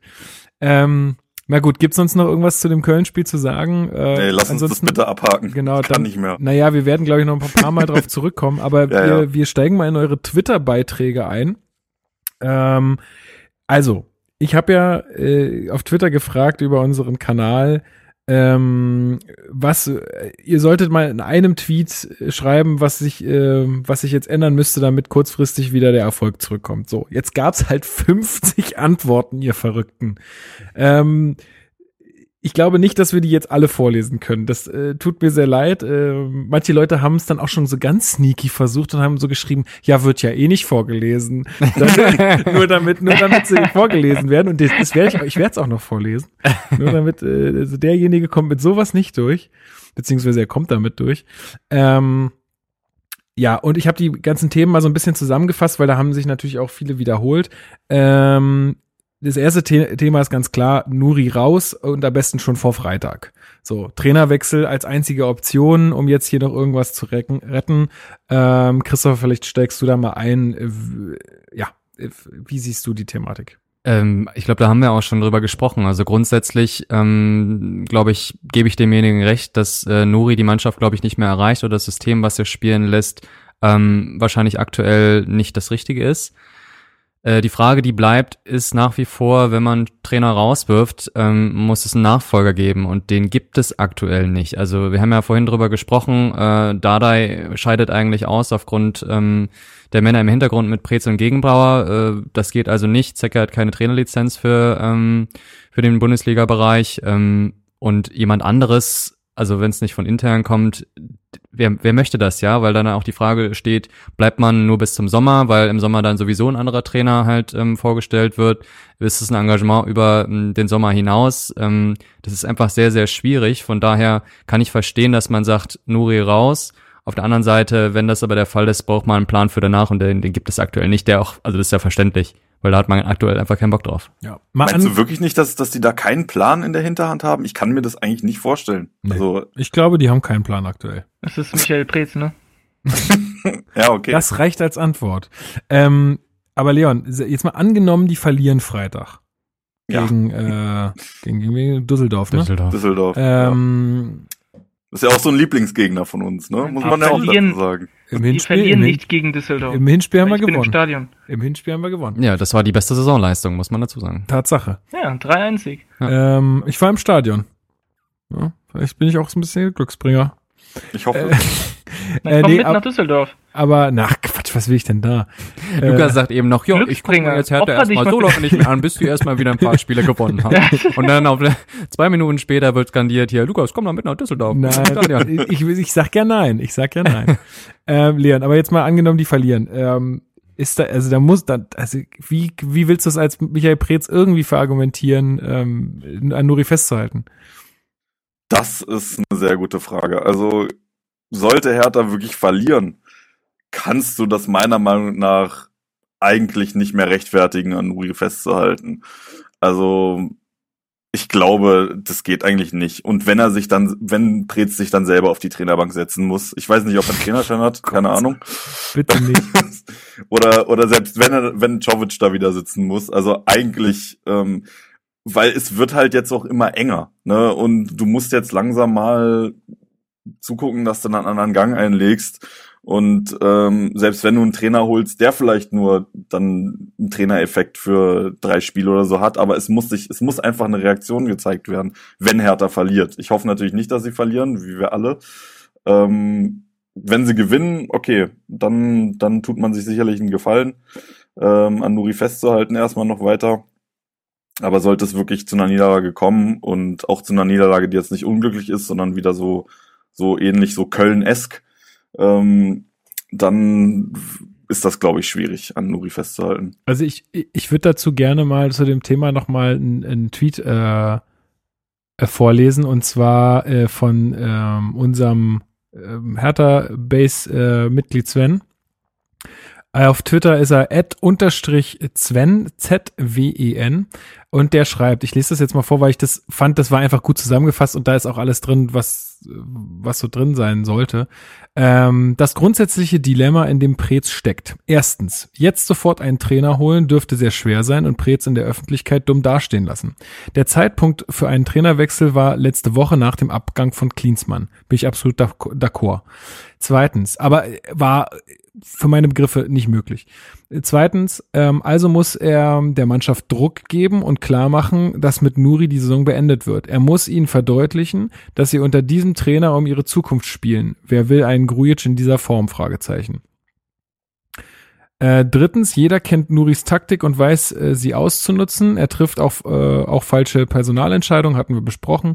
Die Wahrscheinlichkeit, dass Hertha gegen F95, also Fortuna 95 verliert, ist hoch.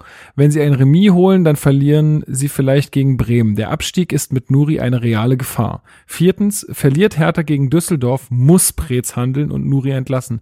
Dann verliert er jedoch die Mannschaft, weil er vorher behaupten musste, Nuri bleibt, um den nötigen Druck aufzubauen, damit das Team wieder zumindest zumindest annähernd normale Leistung zeigt. Zusätzlich würde Preetz auch in diesem Fall in der Öffentlichkeit dumm dastehen. Was er auch macht, äh, was er auch macht, Preetz was er auch macht, Preetz wird verlieren. Diese Situation ist zum Teil selbstverschuldet und zum Teil auf Klinsmann etc. zurückzuführen. Eine, Les eine Lösung wäre vielleicht, wenn jemand anderes eine Trainerentlassung diese oder nächste Woche kommuniziert und verantwortet. Das würde zwar einen Machtverlust bedeuten, aber Preetz könnte sich auf seinen Kompetenzbereich äh, in Klammern gute Transfers konzentrieren. Also ich finde das fast ganz gut zusammen. Der steckt in einem absoluten ja. Dilemma, wie er es jetzt macht. Äh, also wenn die Mannschaft jetzt nicht anfängt zu gewinnen, dann hat er verloren würde ich Vielleicht sagen. sollte Preetz auch einfach nach Kalifornien fliegen und nicht wiederkommen. Ja, das, aber, äh, aber das ist, das ist so ein bisschen das nächste Thema, was, äh, was, was aufgemacht wurde bei Twitter von, vielen, ist halt Preetz raus. So, ich meine, da bleibt halt äh, das bestehen, was du sagst, äh, Christopher. Auch da brauchst du eine Alternative. Ähm, aber also auf. Ah, noch mal ganz kurz. Ich habe noch eine ganz kurze Zwischenfrage. Ja. Ähm, es gibt, also weil weil äh, Chrissy das vorhin ja auch gesagt hat, es gibt wirklich keinen der äh, keinen weiteren Präsidentschaftskandidaten bei Hertha, also keinen, der sich äh, wählen lassen würde. Gibt es also, wirklich nicht. Also erstens habe ich mich damit nicht äh, wahnsinnig doll befasst, aber was man so lesen und hören konnte, es, es gibt niemanden, der ernstzunehmend äh, ihm da sein Amt streitig machen könnte, glaube ich, in der aktuellen Situation.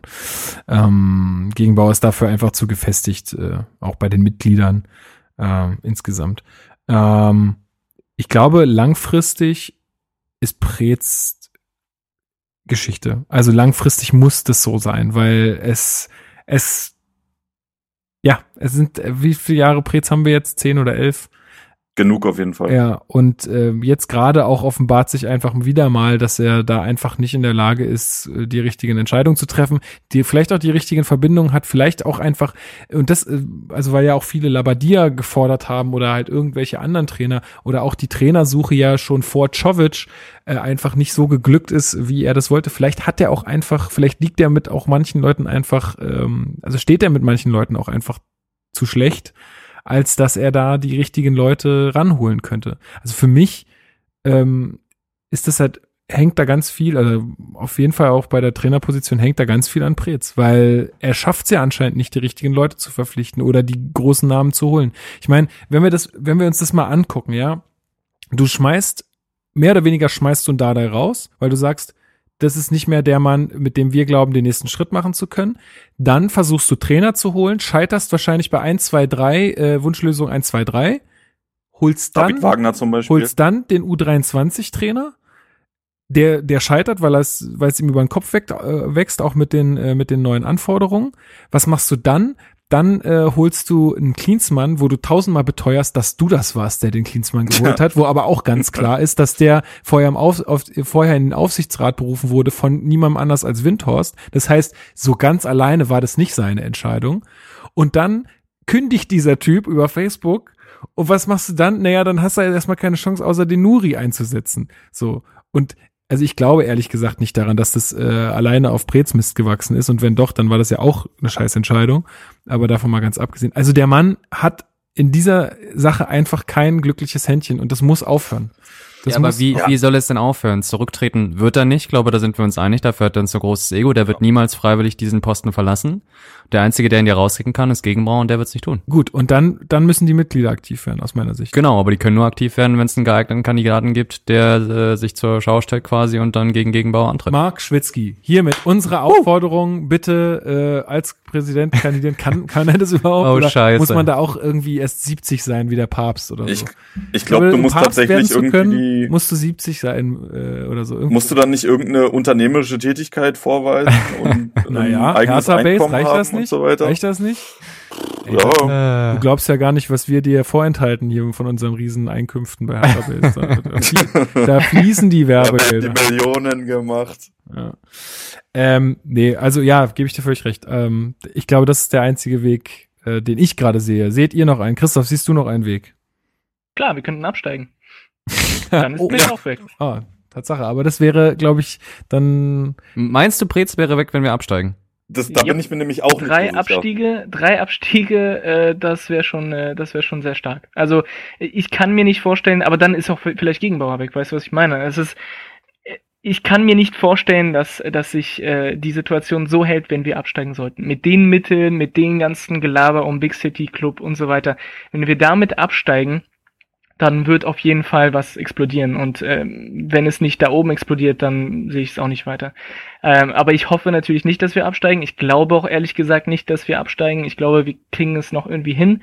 Äh, und dann bin ich bei euch. Ähm, das Problem mit Michael Prees, das wird erstmal bleiben. Und ich sehe auch keine wirkliche Lösung dazu. Außer es bricht alles auseinander und wir fangen von Null an. Äh, aber das, das äh, wird hoffentlich auch nicht passieren. Ja, Gut, ähm, was hatten wir noch in den Twitter-Kommentaren? Ähm, es gab auch noch die Frage, ob der Kader einfach überschätzt ist. Also ob. Äh, Keine Frage, das ist Fakt. Ja. Und, und falsch zusammengestellt auch. Ja, gut, also falsch zusammengestellt für dieses System auf jeden Fall. Ja. Ich finde, wenn, wenn, haben wir jetzt schon ganz viel, viel drüber gesprochen, äh, wenn du in der Viererkette bleibst, finde ich, da hast du genug Optionen. Auch auf, auf den Außenbahnen und auch in der, in der Verteidigung. Also ich finde da, also was heißt überschätzt, ist ja immer die Frage, wovon man ausgeht. Ne? Also für, für Europa sicherlich äh, in der aktuellen Form, aber sonst finde ich, ist das äh, auf jeden Fall gutes Mittelfeld, was da auf dem Platz steht. Die haben auf, auf jeden Fall die Fähigkeit dazu. Du musst, du musst es nur aus ihnen rausholen. Das ist meine Meinung. Ja, ich sehe das auch so. Definitiv. Ja. Ähm, es gab jetzt auch noch einen Tweet, äh, oder mehrere Tweets eigentlich über die Systemfrage, die wir schon angesprochen hatten. Da sind zum Beispiel von Sebi Viererkette, in der Stark nicht spielt, statt Fünferkette. Das hatten wir ja schon, schon mehrmals angesprochen, das, was, äh, wovon du träumst, Lukas, äh, die Viererkette mit Toruna Riga und Boyata zum Beispiel. Äh, das wäre ja wunderschön, aber ja, ich weiß nicht, ob äh, Alexander Nuri das jetzt komplett umstellt. Er scheint ja sehr überzeugt zu sein von seinem System mit drei Verteidigern. Ich glaube, der ist so, ich glaube, der ist so unflexibel, der wird das nicht ändern. Ey, ich, nicht also ich, ich kann, ich, wenn ganz ehrlich, wenn das jetzt gegen äh, gegen Düsseldorf wieder eine Fünferkette wird, dann weiß ich auch nicht. Also da, dann verliere ich den Glauben an alles. Aber ganz schön fand ich auch, äh, Darky 1892 schreibt mittlerweile fällt einem als Satana dazu nur noch ein Wort ein und dann gibt's dieses GIF, kennt ihr alle, wo der Wendler ja. auf seinem Boot steht und sagt, egal. Egal. also geht's mir teilweise auch. Ähm, ja, also ähm, hatten wir vorhin schon mal so ein bisschen angesprochen, aber vielleicht auch nochmal deine Meinung dazu, äh, Christopher. Ähm, wie groß war der Fehler, diese ganzen altgedienten Spieler unter Cleansey halt so komplett aus der Mannschaft zu werfen? Hat es damit ähm, vielleicht auch Also was heißt komplett aus der Mannschaft zu werfen? Also ja, bei Kalu war es jetzt extrem, dass er dann teilweise auch Einzeltraining hatte oder nicht mehr mit der Mannschaft trainieren durfte, aber der Rest der Truppe durfte er zumindest noch als Team gemeinsam trainieren. Grundsätzlich habe ich auch gesagt, irgendwann musste dieser Schnitt kommen. Ja, irgendwann müssen die älteren Spieler und auch wenn sie verdient sind und äh, tolle Leistungen oder Tore geschossen haben oder gebracht haben, ähm, einfach irgendwann muss es diesen Schnitt geben und ausgetauscht werden. Und jetzt ist es in dieser Saison einfach mal der Fall. Ähm, Klinsmann ist auch dafür bekannt, ähm, harte Schnitte halt zu fahren. Egal in welcher Mannschaft er war, er hat diese Entscheidung dann ents entsprechend auch durchgedrückt. Und ich muss ganz ehrlich sagen, ähm, ich finde das jetzt grundsätzlich erstmal nicht verkehrt, einfach weil ich sage, irgendwann muss dieser Schnitt kommen und äh, lieber früher als später noch, wo man sagt, okay, noch sind die auch älteren Spieler dann noch in einem Alter, wo man sagt, okay, wenn es dann irgendwie gar nicht läuft, dann kann man die ja doch irgendwie versuchen wieder zu integrieren. Deswegen auch berechtigt auch die Fragen irgendwie, ob man Kalu nicht nochmal eine Chance gibt oder eine Bisevic vielleicht nochmal spielen lässt, weil es ja aktuell der Fall ist, dass dieser Schnitt, den man versucht zu ziehen, einfach nicht so ganz ideal verläuft oder klappt, dass man sagt, okay, dann holen wir uns die älteren Spieler einfach nochmal wieder rein, weil die anderen haben einen Scheißtag oder eine, eine schlechte Form aktuell. Vielleicht können uns die Älteren äh, mit Erfahrung dann doch nochmal irgendwie weiterhelfen in dieser schwierigen Situation. Aber grundsätzlich äh, sehe ich das jetzt nicht als Fehler an die alten Leute, die, die, wie gesagt, auch gute Leistungen gebracht haben, für Hertha jetzt ähm, da erstmal rauszunehmen und andere jüngere Spieler einfach zu integrieren. Es hätte ja klappen können. Ne? Also es, es war also so abwegig war es jetzt nicht, dass es. Aber auch das kann irgendwie organischer vonstatten gehen. Also ich hätte zum Beispiel Ibisevic, da hätte ich vor dieser Saison schon gesagt, dass Schluss ist. Hätte ich, ähm, weil ich glaube, sein Vertrag lief ja auch zur letzten Saison schon aus, oder? Oder bin ich da gerade? Das hm. weiß ich nicht genau. Von Ibišević? Das läuft ja. jetzt aus. Das läuft jetzt aus, glaube ich, ja. Also Ach so, der ist, wäre, hat er nicht noch mal um ein Jahr verlängert? Oh, fragst mich jetzt gerade zu viel. Ich bin da nicht so drin. Egal, also ich hätte ihn, ich hätte ihn auf jeden Fall vor der Saison gehen lassen und Kalu hätte ich noch, ähm, ja, das eine Jahr gelassen und so als, als Ergänzungsspieler, den du halt nochmal reinwirfst, wenn halt nichts läuft und dann, der ist halt immer für ein Tor gut. Also ja, aber genau das ist halt genau das, was ich ja vorher gesagt hatte. Eigentlich kann man diesen Schnitt halt nicht so hart gehen, dass man sagt, okay, ihr geht und dann müssen wir ja zwangsläufig neue Leute ähm, nach mhm. vorne schieben, sondern dass man halt so einen fließenden Übergang irgendwie versucht, dass genau. man sagt, okay, ja. die älteren Spieler sind noch dabei und können im Zweifel eingreifen, aber wir versuchen wirklich den jüngeren Spielern ähm, die Zeit zu geben ähm, und dann halt sich auch in Ruhe dann da zu integrieren. Und wenn es dann eben doch nicht läuft, dann kann man eben die älteren Spieler wieder mit reinwerfen, was ja aktuell trotzdem trotz dieser Leistung, dieser schlechten Leistung, die jetzt in den letzten Spielen halt durchgekommen sind, einfach nicht passiert oder zu wenig passiert vielleicht. Ja, gerade weil dieses, dieses Verjüngungsprozess da, wovon äh, Klinsmann redet, äh, das ist ja auch Bullshit, weil Verjüngungsprozess ist nicht, wie, wie ihr richtig gesagt habt, wir schmeißen jetzt die Alten weg und, äh, und die Neuen rein. Äh, das, das, das funktioniert nirgendwo, ja. Und dann äh, hast du diesen Fehler gemacht, dass du einfach gesagt hast, nö, diese, diese, äh, diese alten Herren da, die brauche ich nicht mehr und deswegen schmeiße ich die jetzt erstmal raus aus dem Kader äh, und dann merkst du, es funktioniert nicht und willst sie wieder zurückrufen, das, das geht natürlich nicht. Und äh, da bin ich bei euch. Also das, das muss da mit Planen funktionieren und nicht einfach so, äh, ich will jüngere Mann, eine jüngere Mannschaft und wir müssen an die Zukunft denken, deswegen schmeiße ich die da raus. Das ist, das funktioniert nirgendwo. Ja? ja. Deswegen äh, finde ich das auch unprofessionell. Das Ding ist halt, ich dachte die ganze Zeit über Klinsmann hat einen Plan. Ja, im Nachhinein fühlt sich das ein bisschen so an, als äh, hätte ich mich, äh, als hätten wir uns alle mit Klinsmann irgendwie akribisch auf Weihnachten vorbereitet und hätten schon angefangen, Geschenke einzupacken. Und dann hätte er gesagt, Ersch, es gibt den Weihnachtsmann übrigens doch gar nicht. Ja, also so komplett desillusioniert und äh, so hat sich der Abgang angefühlt, dass halt auf einmal alles über den Haufen geworfen wurde. Und ja, das, aber ähm, er hinterlässt ja kein Chaos. Nee, da nee, ist ja nichts nicht. von Chaos zu sehen. Ähm, also Chaos vielleicht jetzt im nicht im einem eigentlichen Sinne, aber so, also so wie es jetzt weitergehen soll. Also mich würde mal interessieren. Wir, wir machen mal zwei, quasi zwei Rubriken auf und zwar ist die eine, was muss kurzfristig passieren und was ist quasi, was ist quasi langfristig vonnöten, um halt den Erfolg zu haben, aus eurer Sicht, äh, den es braucht, um zum Big City Club zu werden. Oh, hör auf, bitte, ich kann es nicht mehr hören. Ich kann es nicht mehr hören. Chrissy, was muss kurzfristig passieren?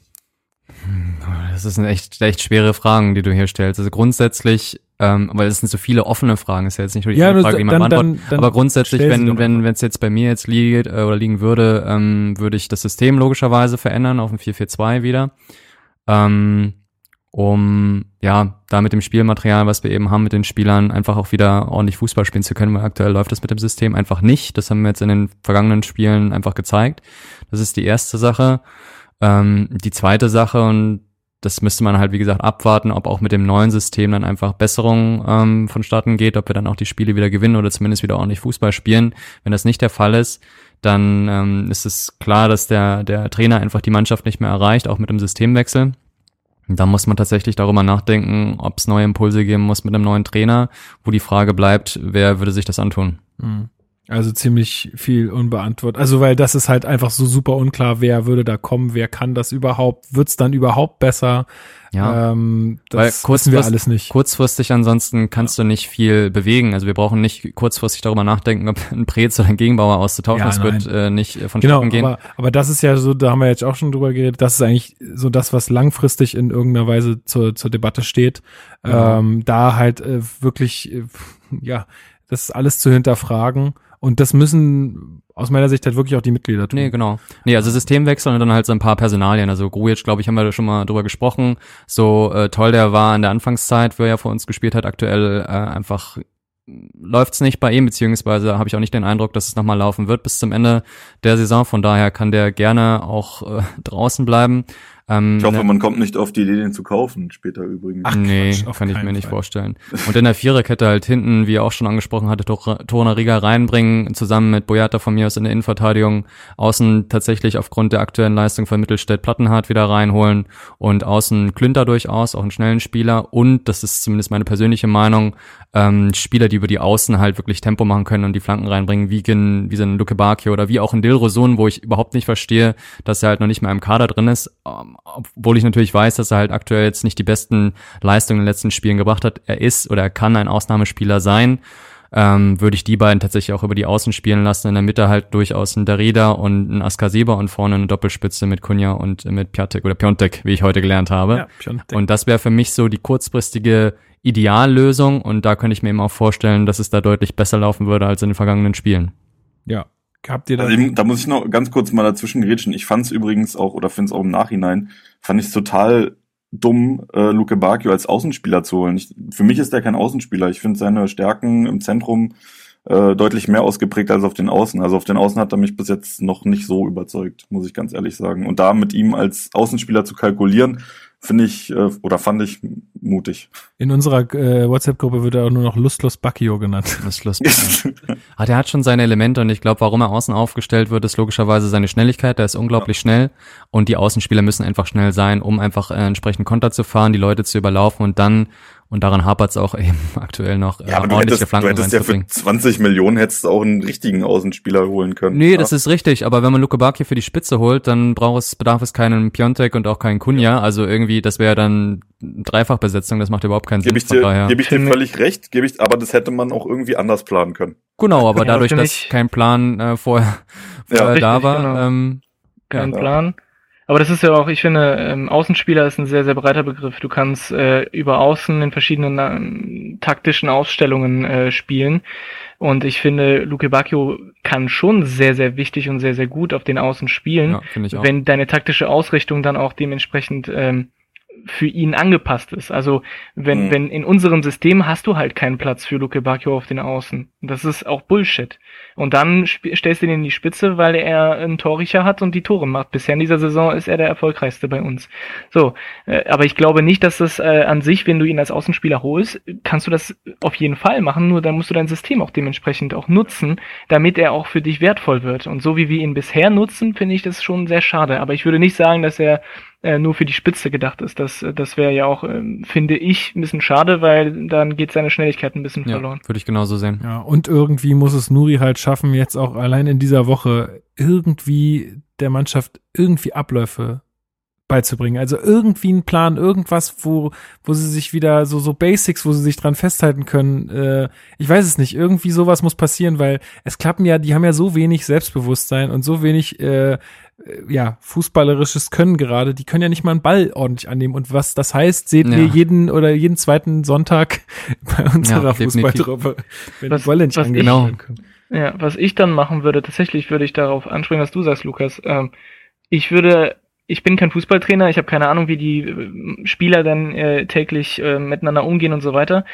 Aber ich würde einfach darauf vertrauen, okay, können wir offensiv spielen? Nein. Ja, nächstes Jahr vielleicht, aber im, im Moment können wir es überhaupt nicht. Wir werden nur ausgekontert und kassieren dann Tore.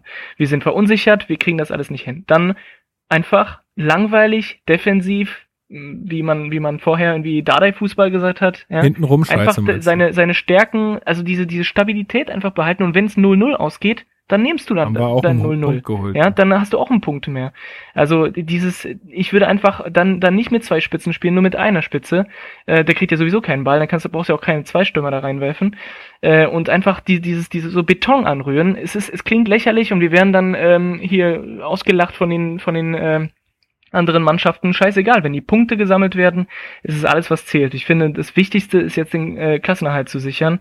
Völlig egal wie. Und nicht denken, wir sind irgendwie äh, besonders stark und äh, aber mit den Spielern, die wir haben, können wir ja Offensivfußball spielen. Nein, kriegen wir diese Saison jetzt, nicht mehr hin. Und ja, dann ist jetzt quasi Punkte sammeln und so wie es halt geht. Und es geht für mich nur über stabile Defensive, so, so langweilig es auch klingt. Aber. Ja, na, du hast halt immer dieses, äh, und das ist ja das Wort, äh, was Leon nicht mehr hören kann, dieses Big City Club Geschwafel halt im Hintergrund und auch den Druck halt irgendwie mit den ganzen Millionen, also auch den medialen Druck, ähm, dass, dass, dass sowas natürlich jetzt auch als, als Trainer irgendwie wahrscheinlich unpopulär wäre. Aber ich gebe dir völlig recht, äh, aus meiner Sicht ist das das, was es jetzt braucht, einfach um nicht abzusteigen und sich dann nochmal zu schütteln und nochmal neu aufzubauen. Langfristig, glaube ich, ähm, ist Hertha einfach ein Verein, wo es komplett an der Leistungskultur fehlt, wo es äh, ja, das habe ich auch schon öfter hier in dem Podcast gesagt, in anderen Folgen.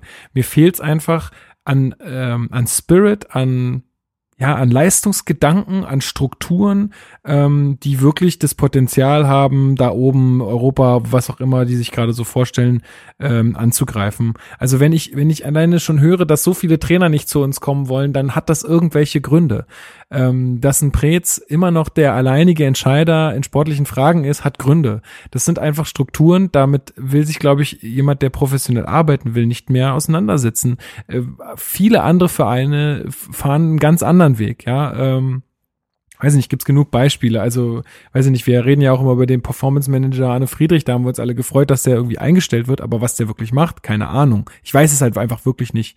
Ähm, das ist halt alles so, das sind halt alles so Dinge, die müssen langfristig sich auf jeden Fall ändern, weil sonst, sonst, sonst wird das nichts. Das, das bleibt einfach so, wie es ist. Wir werden immer irgendwo da unten rumdümpeln, wenn die nicht irgendwann mal checken, dass sie was an ihren Strukturen machen müssen und dass sie halt auch vielleicht Macht anders verteilen müssen. Das klingt jetzt irgendwie ein bisschen heftig, aber, oder Kompetenzen anders verteilen müssen in diesem Verein. Und das hatte ich mir ja so sehr von Klinsmann erhofft. Ich hatte mir ja so sehr erhofft, dass der da mal ordentlich durchwischt und da mal die Strukturen aufbricht, die so lange so verkrustet waren.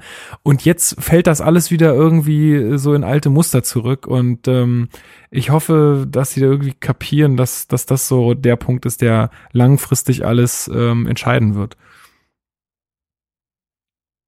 Gut, ich ja. werte das als Zustimmung. ähm, ja, haben, haben wir sonst noch Themen in den Twitter-Kommentaren gehabt? Ähm, teambildende Maßnahmen war noch ein Vorschlag, fand ich sehr gut. Sollte man machen, finde ich gut. Sollen wir alle bowlen gehen zusammen oder so? Nee, also äh, wirklich, ja. mal, aktuell hast du ja wirklich den Eindruck, äh, die können sich auch nicht haben, so.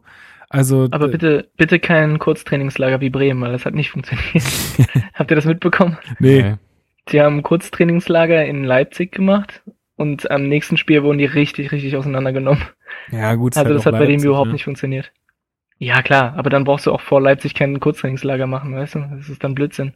Machst dann kurz vor einem Spiel, wo du äh, wirklich Chancen hast, das Spiel zu gewinnen, äh, aber vor einem, vor einem, einem Spiel gegen Leipzig ist es macht doch gar nichts. Dann, dann sind die Spieler noch deprimierter danach. Tatsache. Ähm, vielleicht sollten, vielleicht sollten die Schlauchköpfe auch einfach mal alle zusammen saufen gehen und sich dann irgendwie gegenseitig mal die Meinung geigen und danach ist dann aber auch gut. Manchmal ja, hilft es. Manchmal hilft ja, es. manchmal hilft es, ja, ja. Und dann, dann ist Ruhe im Puff. ja. Okay. Ey, wir hatten ja mal sowas, ähm, sorry, willst du noch was sagen? Äh, nee, nur ganz kurz, ähm, bei Twitter noch einen letzten äh, Kommentar bei von äh, Fräulein vom Dorf, die hat auch angesprochen, dass man äh, Spieler spielen lassen sollte, die auch spielen wollen. Und ich glaube, das haben wir ja auch mehrmals angesprochen, dass mit, äh, wenn wir, wenn man so sieht, wie Grujic, wie Niklas Stark auftreten im Moment äh, oder auch Marius Wolf oder Mittelstädt, ähm, dass es, dass es schon wichtig wäre, die Spieler gerade spielen zu lassen, die wirklich Bock haben, ja, und dann halt Jordan und dann äh, Torunariga, äh, Torunariga und Darida spielen lassen, Schelle meinetwegen, aber Spieler, wo du, wo du weißt, okay, vielleicht sind die qualitativ ein bisschen unter den anderen Spielern, aber durch den Charakter werden die äh, auf jeden Fall einen Plus bringen, ne? Ja. Äh, und äh, nur um mir noch Lügen zu strafen, Pommes Blau-Weiß äh, schreibt, ist einfach, wird aber nicht vorgelesen werden. Doppelpunkt. Präsident austauschen, Prez austauschen, dann ist der erste Teil der Vetternwirtschaft schon mal weg. Danach bitte einen Manager mit Konzept und Sachverstand und einen geeigneten Trainer, der den lustlos Profis mal zeigt, was abgeht. Gut, also, wird doch vorgelesen. Alles andere, wie gesagt, Leute, ey, super geil, wie ihr euch da beteiligt und was ihr da alles für Ansichten habt. Es lohnt sich, ähm, da mal vorbeizugucken, auch vielleicht für alle Hörerinnen und Hörer. Ähm, da waren viele gute Sachen dabei, die uns auch jetzt hier viel Anregung für die Sendung gegeben haben. Sehr, sehr cool. Vielen Dank, aber seht uns nach, dass wir das jetzt hier nicht alles vorlesen können, weil wir sind jetzt, glaube ich, schon wieder fast bei zwei Stunden. Und ähm, wir wollen es ja auch äh, jetzt dann noch zeitnah veröffentlichen, damit äh, ihr das noch vor Freitag hören könnt. Äh, wir hatten mal sowas wie Rubriken, die nannten sich Abseits, wo es äh, so darum ging, was geht so neben Hertha ab. Ganz ehrlich, wenn wir das jetzt auch noch machen, dann kommen wir hier gar nicht mehr vom Tisch weg. Deswegen ruht das gerade so ein bisschen. Da ist genug bei Hertha los, als dass man sich jetzt noch andere Fässer aufmachen muss. Und äh, Fußballgott. Und den gibt's ja nun wahrlich nun wirklich gar nicht. Ähm, gerade insofern ruht auch diese Rubrik. Ähm, nur falls sich mal jemand gefragt hat, warum wir da gerade nichts ähm, bringen. Ansonsten ist halt Krise. Ich, ja, ist halt Krise, genau. Ansonsten habe ich, und da, das müsst ihr jetzt alle mal noch ein bisschen über euch ergehen lassen, noch tolle ähm, Fünf-Sterne-Rezensionen bei Twitter bekommen, äh, bei Twitter, bei ähm, iTunes bekommen. Und eine ist ein bisschen länger, die lese ich aber gerne mal vor, weil es ganz besonders ist. Und zwar ähm, ich lebe seit fast 20 Jahren in Berlin, bin eingefleischter HSVer und konnte mit Hertha nie wirklich etwas anfangen. Es gibt weder Sympathie noch Abneigung. Und bis auf die HSV-Gastspiele in der Vergangenheit war der Verein mir tatsächlich immer, nun ja, egal. Nicht böse gemeint. Auf Twitter bin ich im letzten Sommer auf euch aufmerksam geworden und habe irgendwann ähm, auf einer längeren Autofahrt eingeschaltet. Seitdem höre ich euch ziemlich regelmäßig und ihr habt es tatsächlich geschafft, mir euren Verein näher zu bringen und interessanter erscheinen zu lassen. Zumindest ist mir Hertha jetzt nicht mehr komplett egal. Also wirklich großes Lob für die launige Mischung aus Kompetenz, launigen Kommentaren, mit einer gehörigen Prise Selbstironie, aber auch kritischen Umgang sowohl mit eurem Verein als auch mit gesellschaftlichen Themen, Stichwort Rassismus. Weiter so, ich bleibe euch gewogen, Dino. Ja, vielen äh, Dank. Dr. Error hat das geschrieben. Äh, es ist schön, dass wir auch HSVer äh, begeistern können. Ich wollte schon sagen, er hat im Leben alles richtig gemacht. Vom HSV zum Hertha-Fan. ja, gut, ich glaube, das lässt man so stehen. Ja, Dafür machen wir das ja, wa? Das ist die Frage, was das kleinere Übel ist. Genau. Äh, und jetzt weiß ich wieder nicht, wie man so ein ähm, Username ausspricht. P One Colo oder P1 Colo oder was auch immer, schreibt sachlich, fachlich, amüsant, höre den Hertha Base Podcast jetzt schon eine Weile und er versüßt mir das Autofahren ungemein. Macht echt Spaß, auch wenn Schwitzki ab und zu mal zwischen den Sätzen durchatmen könnte. Weiter. genau, äh, Otis äh, 2705 hat auch geschrieben, toller Podcast, kompetente Gäste, treffende Analysen und einfach der beste Hertha Podcast. Macht bitte weiter so. Das werden wir hoffentlich. Und Benson85 schreibt auch, hau, hier Hertha BSC, macht weiter so. Ähm, bester Podcast, freue mich jedes Mal auf eine neue Folge. Leute, und ganz ehrlich, diese vier äh, oder auch alle anderen iTunes-Kommentare, die, äh, das ist eigentlich der Grund, warum ich hier gerade noch sitze und diesen Podcast mache, weil äh, sonst hätte ich, glaube ich, keinen Bock, darüber zu reden oder diese Sendung zu produzieren. Also ich freue mich immer sehr, wenn es euch alle freut. Und ähm, ja, würde sagen, wir haben alles soweit besprochen oder fällt euch noch was ein, was wir bereden müssen? Ja, Tipps tatsächlich für den Ja, Freitag gerne. tatsächlich. Komm, fang doch mal an. Du bist und wir gehen jetzt erstmal davon aus, dass, also ich meine, beim letzten Mal hat es jetzt ja ordentlich auf die Füße geschlagen. Ey, ne, pass auf, meint erstmal ein Tipp, was passiert jetzt in Nuri- zehn Stunden? ja. Wendler wird Manager und äh, Oliver Pocher wird der neue Hertha-Trainer. Egal. Egal, genau. Äh, ja, nee, also Preetz hatte sich ja eigentlich geäußert, dass ähm, Nuri auf jeden Fall am Freitag auf der Bank sitzen wird. Und wir gehen jetzt aufgrund dieser Aussage jetzt auch wirklich erstmal davon aus, ähm, dass er das tun wird, dass es jetzt also nichts großartig Neues ähm, in dieser Woche geben wird. Toi, toi, toi. Und ähm, ja, was jetzt das Freitagsspiel angeht in Düsseldorf, Düsseldorf ähm, hat tatsächlich in Freiburg jetzt beim letzten Spiel gar nicht so schlecht gespielt und dort 2-0 auswärts gewonnen. Die sind gerade im Aufwind. Und Die sind im. Aufwind, wir ähm, sind richtig scheiße drauf und deswegen tippe ich auf ein 2 zu 0 für Hertha gegen den Trend. Geil, okay, okay. Leon, wie sieht's bei dir aus? Boah, ich, ich finde es auch ganz, ganz schwierig, da irgendwas zu prognostizieren. Aber ja, Düsseldorf ist gerade im Aufwind. Die haben ja jetzt auch, ähm, leben ja gerade noch vom Trainereffekt. Die haben ja den, den Uwe Rösler, heißt der, glaube ich, geholt. Ähm, auch ein relativ erfahrener, erfahrener Mann, hat ja auch viel in England und so weiter gearbeitet. Ähm, ja, also ich glaube, da muss ich wie immer so zwischen Wunschdenken und Realität ähm, einteilen. Wunschdenken, da gehe ich mit Chrissy mit und sage auch ein dreckiges 2-1 hoffentlich. Ähm, realistisch gesehen, 4-0 kann, für Düsseldorf. nee, realistisch gesehen glaube ich, dass wir verlieren. Wie hoch? Ja, nicht hoch. Ich glaube so ein, so ein 0-2. Äh, 2-0, sorry. 2-0. Das ist schon hoch genug. Ja, definitiv. Ja, Christoph, und wie ist es bei dir? Ja, also bitte seid mir nicht böse, aber ich bin am Freitag im Stadion und das wird schon schwer genug sein. Ich will jetzt auch nicht noch tippen und dann enttäuscht sein. Also ich tippe ja grundsätzlich nie gegen Hertha, weil, äh, weil mir es einfach nicht gefällt. Ich sehe nicht, warum ich dann äh, gegen meinen Verein tippen sollte. Äh, aber ich kann jetzt beim besten Willen auch nicht für Hertha tippen im Moment und deswegen ähm, werde ich, werde ich mir den Tipp diesmal ersparen. Ich hoffe einfach, das hatten wir auch nicht so wirklich angesprochen, ähm, mit den Fans, also da, da, wie die Ostkurve reagiert hat und so weiter, da hatten wir nicht so viel Zeit für. Aber ich hoffe einfach, dass die Stimmung auch in Düsseldorf nicht kippt, dass die, ähm, dass die Fans auch, dass wir alle zusammen hinter der Mannschaft trotzdem stehen und, und äh, das Beste da rausholen.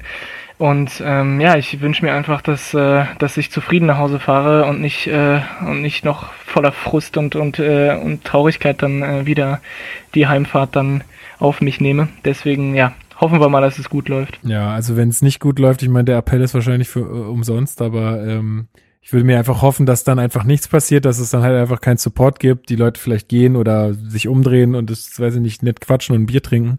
Aber ich meine, man kennt ja äh, so Fanlager, dass ähm, wird unschön, glaube ich, wenn es jetzt weiterhin so beschissen läuft. Ähm, Ja. Ich äh, gehe stark davon aus, dass wir 3-0 verlieren. Und, äh, Wow. Ja. Wow. Und dann, dann wird man mal sehen, was passiert. Auf jeden Fall ist es halt gerade immer wieder eine Schmach, an den äh, Unionern im Büro vorbeizugehen, die einen lieb angrinsen und sich denken, ich freue mich Ja, auch schon richtig doll aufs Derby. Ich freue mich richtig doll. Wir werden halt einfach hart auseinandergenommen. Das wird richtig Ich finde das nicht okay, Lukas, dass du 3-0 für Düsseldorf tippst und dir das Spiel nicht mal anguckst. Ja, ist- das ist nicht in Ordnung. Wenn du schon so fies tippst, dann musst du wenigstens, dann musst du wenigstens dir das antun und das Spiel gucken, ja. Ansonsten finde ich das nicht okay. Äh, ja, ist egal. ist egal. Das ist, das ist der Titel dieses heutigen, Ja, heutigen Podcasts. Folge nennen? Nee, ich hab- egal. Ich habe ich hab schon einen anderen schönen Titel. Ah. Ja, mal gucken. Ich weiß noch nicht. Ich entscheide spontan. Gut, ähm, wenn es sonst nichts mehr gibt, dann äh, wahrscheinlich haben wir jetzt irgendwas vergessen. Äh, weist uns gerne darauf hin. Ähm, schreibt auch, wenn wir irgendwie Mist gelabert haben aus eurer Sicht, ähm, gerne einfach auf unserer Homepage einen Kommentar hinterlassen oder äh, uns eine Mail schreiben. Die kommen auch immer an, werden gelesen. Twitter, Facebook, was auch immer. Äh, wir lesen das alles und bauen es äh, äh, auf jeden Fall mit ein. Und ähm, ja, ich hoffe, ihr hattet trotzdem ein bisschen Spaß äh, hier bei der Folge, auch wenn es bei Hertha nicht so gut läuft. Man hört das, man sieht das auch immer in den Hörerzahlen, äh, dass es äh, tatsächlich immer weniger Hörer sind, wenn ähm, wenn Hertha gerade echt in einer in einer in einer Krise steckt und dann immer mehr, wenn es halt um Erfolg geht, ist ja klar. Ähm, ja, ich danke euch sehr, dass ihr euch, also Chrissy, vor allen Dingen dir, du hattest ja wirklich gar keine Lust. Ja, Ähm, das stimmt. aber schön, dass du da warst. Auch äh, Christoph aus Köln, auch wenn es echt für dich richtig beschissen gelaufen ist äh, im letzten Spiel. Ähm, Yep. Schön, dass du mitgemacht hast und äh, nächste Mal dann mit besserem Mikro. Ja, Und- sorry fürs Rauschen, Alles aber gut. danke für die Therapiesession, hat Spaß gemacht. Ja, gerne. Und äh, auch dir, Leon, vielen, vielen Dank fürs Mitmachen, ähm, auch aus der weiten, weiten Ferne vom Strand. Immer wieder gerne. Hat mich gefreut, diese Selbsthilfegruppe mal wieder, äh, Besuchen. da mal wieder beiwohnen zu Ja. dürfen. Schön. Ansonsten bleibt mir nur zu sagen, äh, ja, an alle Hörerinnen und Hörer, äh, vielen Dank für euer Ohr. Ähm, sagt äh, euren Freunden, eurer Familie, wem auch immer Bescheid, dass es diesen Podcast gibt. Teilt den gerne auf Twitter, auf Facebook, überall, wo ihr könnt. Ähm, und dann hören wir uns in zwei Wochen wieder, wenn wir den nächsten Trainer haben. Und keine Ahnung. äh, ja, es, es bleibt auf jeden Fall spannend und ähm, ja, wir hoffen einfach mal, dass, äh, dass es jetzt äh, irgendwie ähm, paar Punkte gibt und wir vielleicht hier an dieser Stelle ein bisschen anders reden können. Also, macht's gut, ähm, bleibt sauber und bis in zwei Wochen. An dem schönen Strand der Spree, dort spielt Hertha BSC. Der Berliner